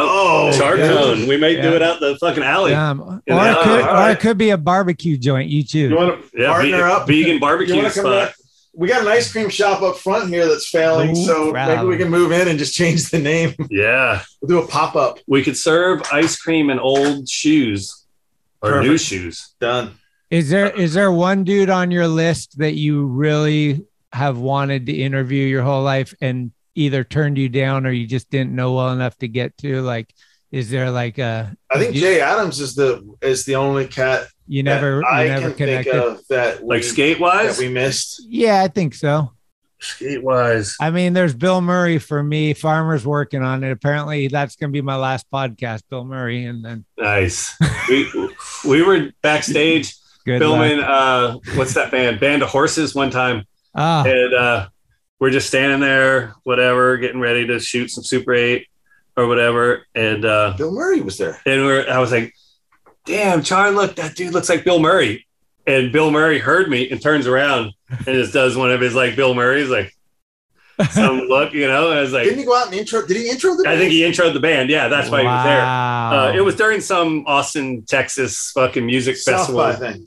It wasn't South by, it was Austin City Limits. Austin um, City Limits. But, uh, all right. Anyway, yeah, so we got to see, we didn't meet him. He didn't even, like, hey, yeah, shake her hand. He just looked back, like, yeah, gave, it is Bill Murray, you dumb fuck. You, know, gave you the conference. Yeah. Yeah, it was sick. It was pretty okay. cool. Well, anyway. how, how do you guys feel about ending it? We always end with a song, and I was thinking it would be appropriate to end it with Hubbard's Apocalypse song that you guys use in the credits for the movie. Oh, yeah. Hell yeah. Okay. And that's a song just to give do it. Do you have that? No, I figured yeah, I yeah. know guys that might be able to send it to me. Yeah. Yeah. Yeah. Apparently, like, Jenny had never heard it. When she watched the movie. I, might, I, and Jenny I, I never thought heard it. I take a lot of pride in feeling like I thought I had all Grindline's collection. I might not have heard that either. Yeah, I have. You know, it's a Marty, fucking good one, right? Marty yeah. sent me. Marty, dude, don't even get me started. Like his yeah, yeah. his lyrics and the way he orchestrated it with, like, simplicity. I mean, that's yeah. what that's punk. Like, even though it's yeah. not punk, it's well, you punk. know what? I think Marty. You know, Marty. I was living with him one time in Seattle with him and Smiley. We had this little apartment, and uh, he would wake up every morning and he would fucking listen to uh, Willie Nelson, like the old, like Teatro, Teatro, whatever. Um, Teatro, yeah. Teatro, that one with, you know, it's like Mexican sounding and whatnot. Yeah. And um, look at these fucking fools. And uh, I think it's more influenced by that shit than anything. Okay. You know, like Willie Nelson and Chris Christopherson and yeah, you know, riding around on the rails when he was young and shit. When, too, when you're on the road that long, you get to listen to a lot of shit. Yeah, yeah, yeah. Some long drives. Well, hell sure. yeah, man! Thank you guys for uh, taking the time. I, I, I've when I started the thought process of this, I was like, we could go for twelve hours. It's yeah, easy. um. I was fucking psyched to hear we were doing it, man. Cool. I thought we got exiled because I turned, because uh, I turned, um, I turned, step in and say hi to Schmitty. Never exiled. What's up, you little fucker? What up? Shit, man. Fuck yeah. We're really talking Schmidt right now, dude. Yeah. Oh, yeah. yeah. What, what, what? I was like, what's up with the microphone? No, you're you're good. You're, you're all the way time. nice. Yeah, well, we were just talking about your oh, employee, Sean Gutierrez, you know? Yeah. Talking about oh, Gut. yeah, Gutsky. Gutsky. Oh, yeah, fat guy. I called Gut today. I was like, yo, do you have an I M D B page now? uh, yes. All right, Schmitty. Big love, man. Good hanging, and thanks Schmitty. again. Appreciate that was it. Fucking thanks for having us, dude. Almost three hours, bro. I know. Sorry to take so much time. You got some editing to do, buddy. All right, what boys. do you do? Later. Have fun. Later. You're out to you. The Apocalypse is headed this way, and it's a gridlock out there on the interstate. I want to know, I want to know where I can go when this world is over. Nothing's safe and nothing's free. We just wallow around in our own disease. I can't eat, I can sleep, I can feed my family with these genetically altered seeds. Hell won't take me in, heaven ain't there. Expand my education in foreign affairs. Find a safe place to go. Come up with a plan. A slap in the face to think that I don't understand. Radiation is killing the trees. Potatoes ain't growing in the cracks in the concrete. Police state setting up camps, arresting anyone trying to make a stand. Got no rights, they went on the floor. Soon as the foreign war came to your door, democracy is crumbling too. Death to the freedoms of the red, white, and blue. That's the way, nothing'll last. Constitution is a thing of the past. Make it fast, got no time to lose. And where I'm going, I can't take you. I can't take you. I can't take you.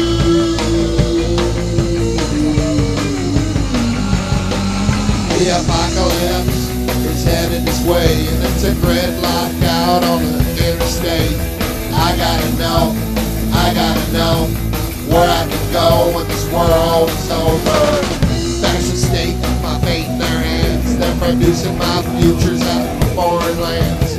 I wanna know, I wanna know where I can go when this world is over.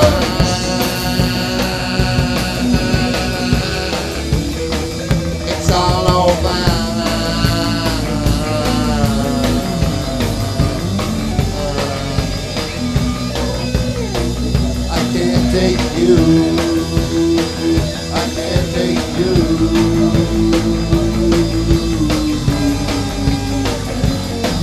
The apocalypse is headed its way, and it's a gridlock out on the interstate. I gotta know, I gotta know where I can go when this world is over. It's all over.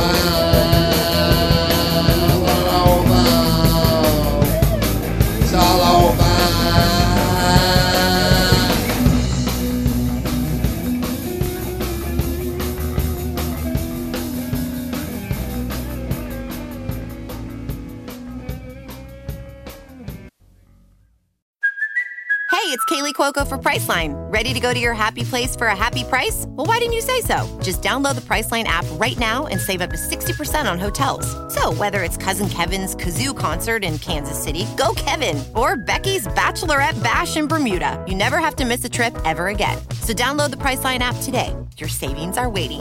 Go to your happy place for a happy price. Go to your happy price, Priceline. Thank you for listening to another episode of Talking Schmidt. You can subscribe to the show on iTunes, Anchor, Spotify, or anywhere you get your podcasts. When you subscribe, you'll get notifications every Tuesday of new episodes the minute they become available. Also, please leave reviews and a five-star rating. It's the best way to help the show grow. All of the episodes will always remain free, but if you would like to help support the show, you can do so at talking schmidt dot com. Where you can pick up some merchandise like t-shirts, beanies, hats, and stickers. The website has an entire archive of all of the episodes, with extra photos and videos. Email us with any suggestions, comments, or ways that the show may have improved your life at talking schmidt at gmail dot com. All interviews are conducted, edited, and produced by Schmitty. The intro music is Mary's Cross by the band Nature. A very special shout-out goes to the executive director, Cheryl Camisa. Shout out. Love it! This is Talking Schmidt, where the Rolodex is deep, but the conversation is deeper. Keep the wheels greased.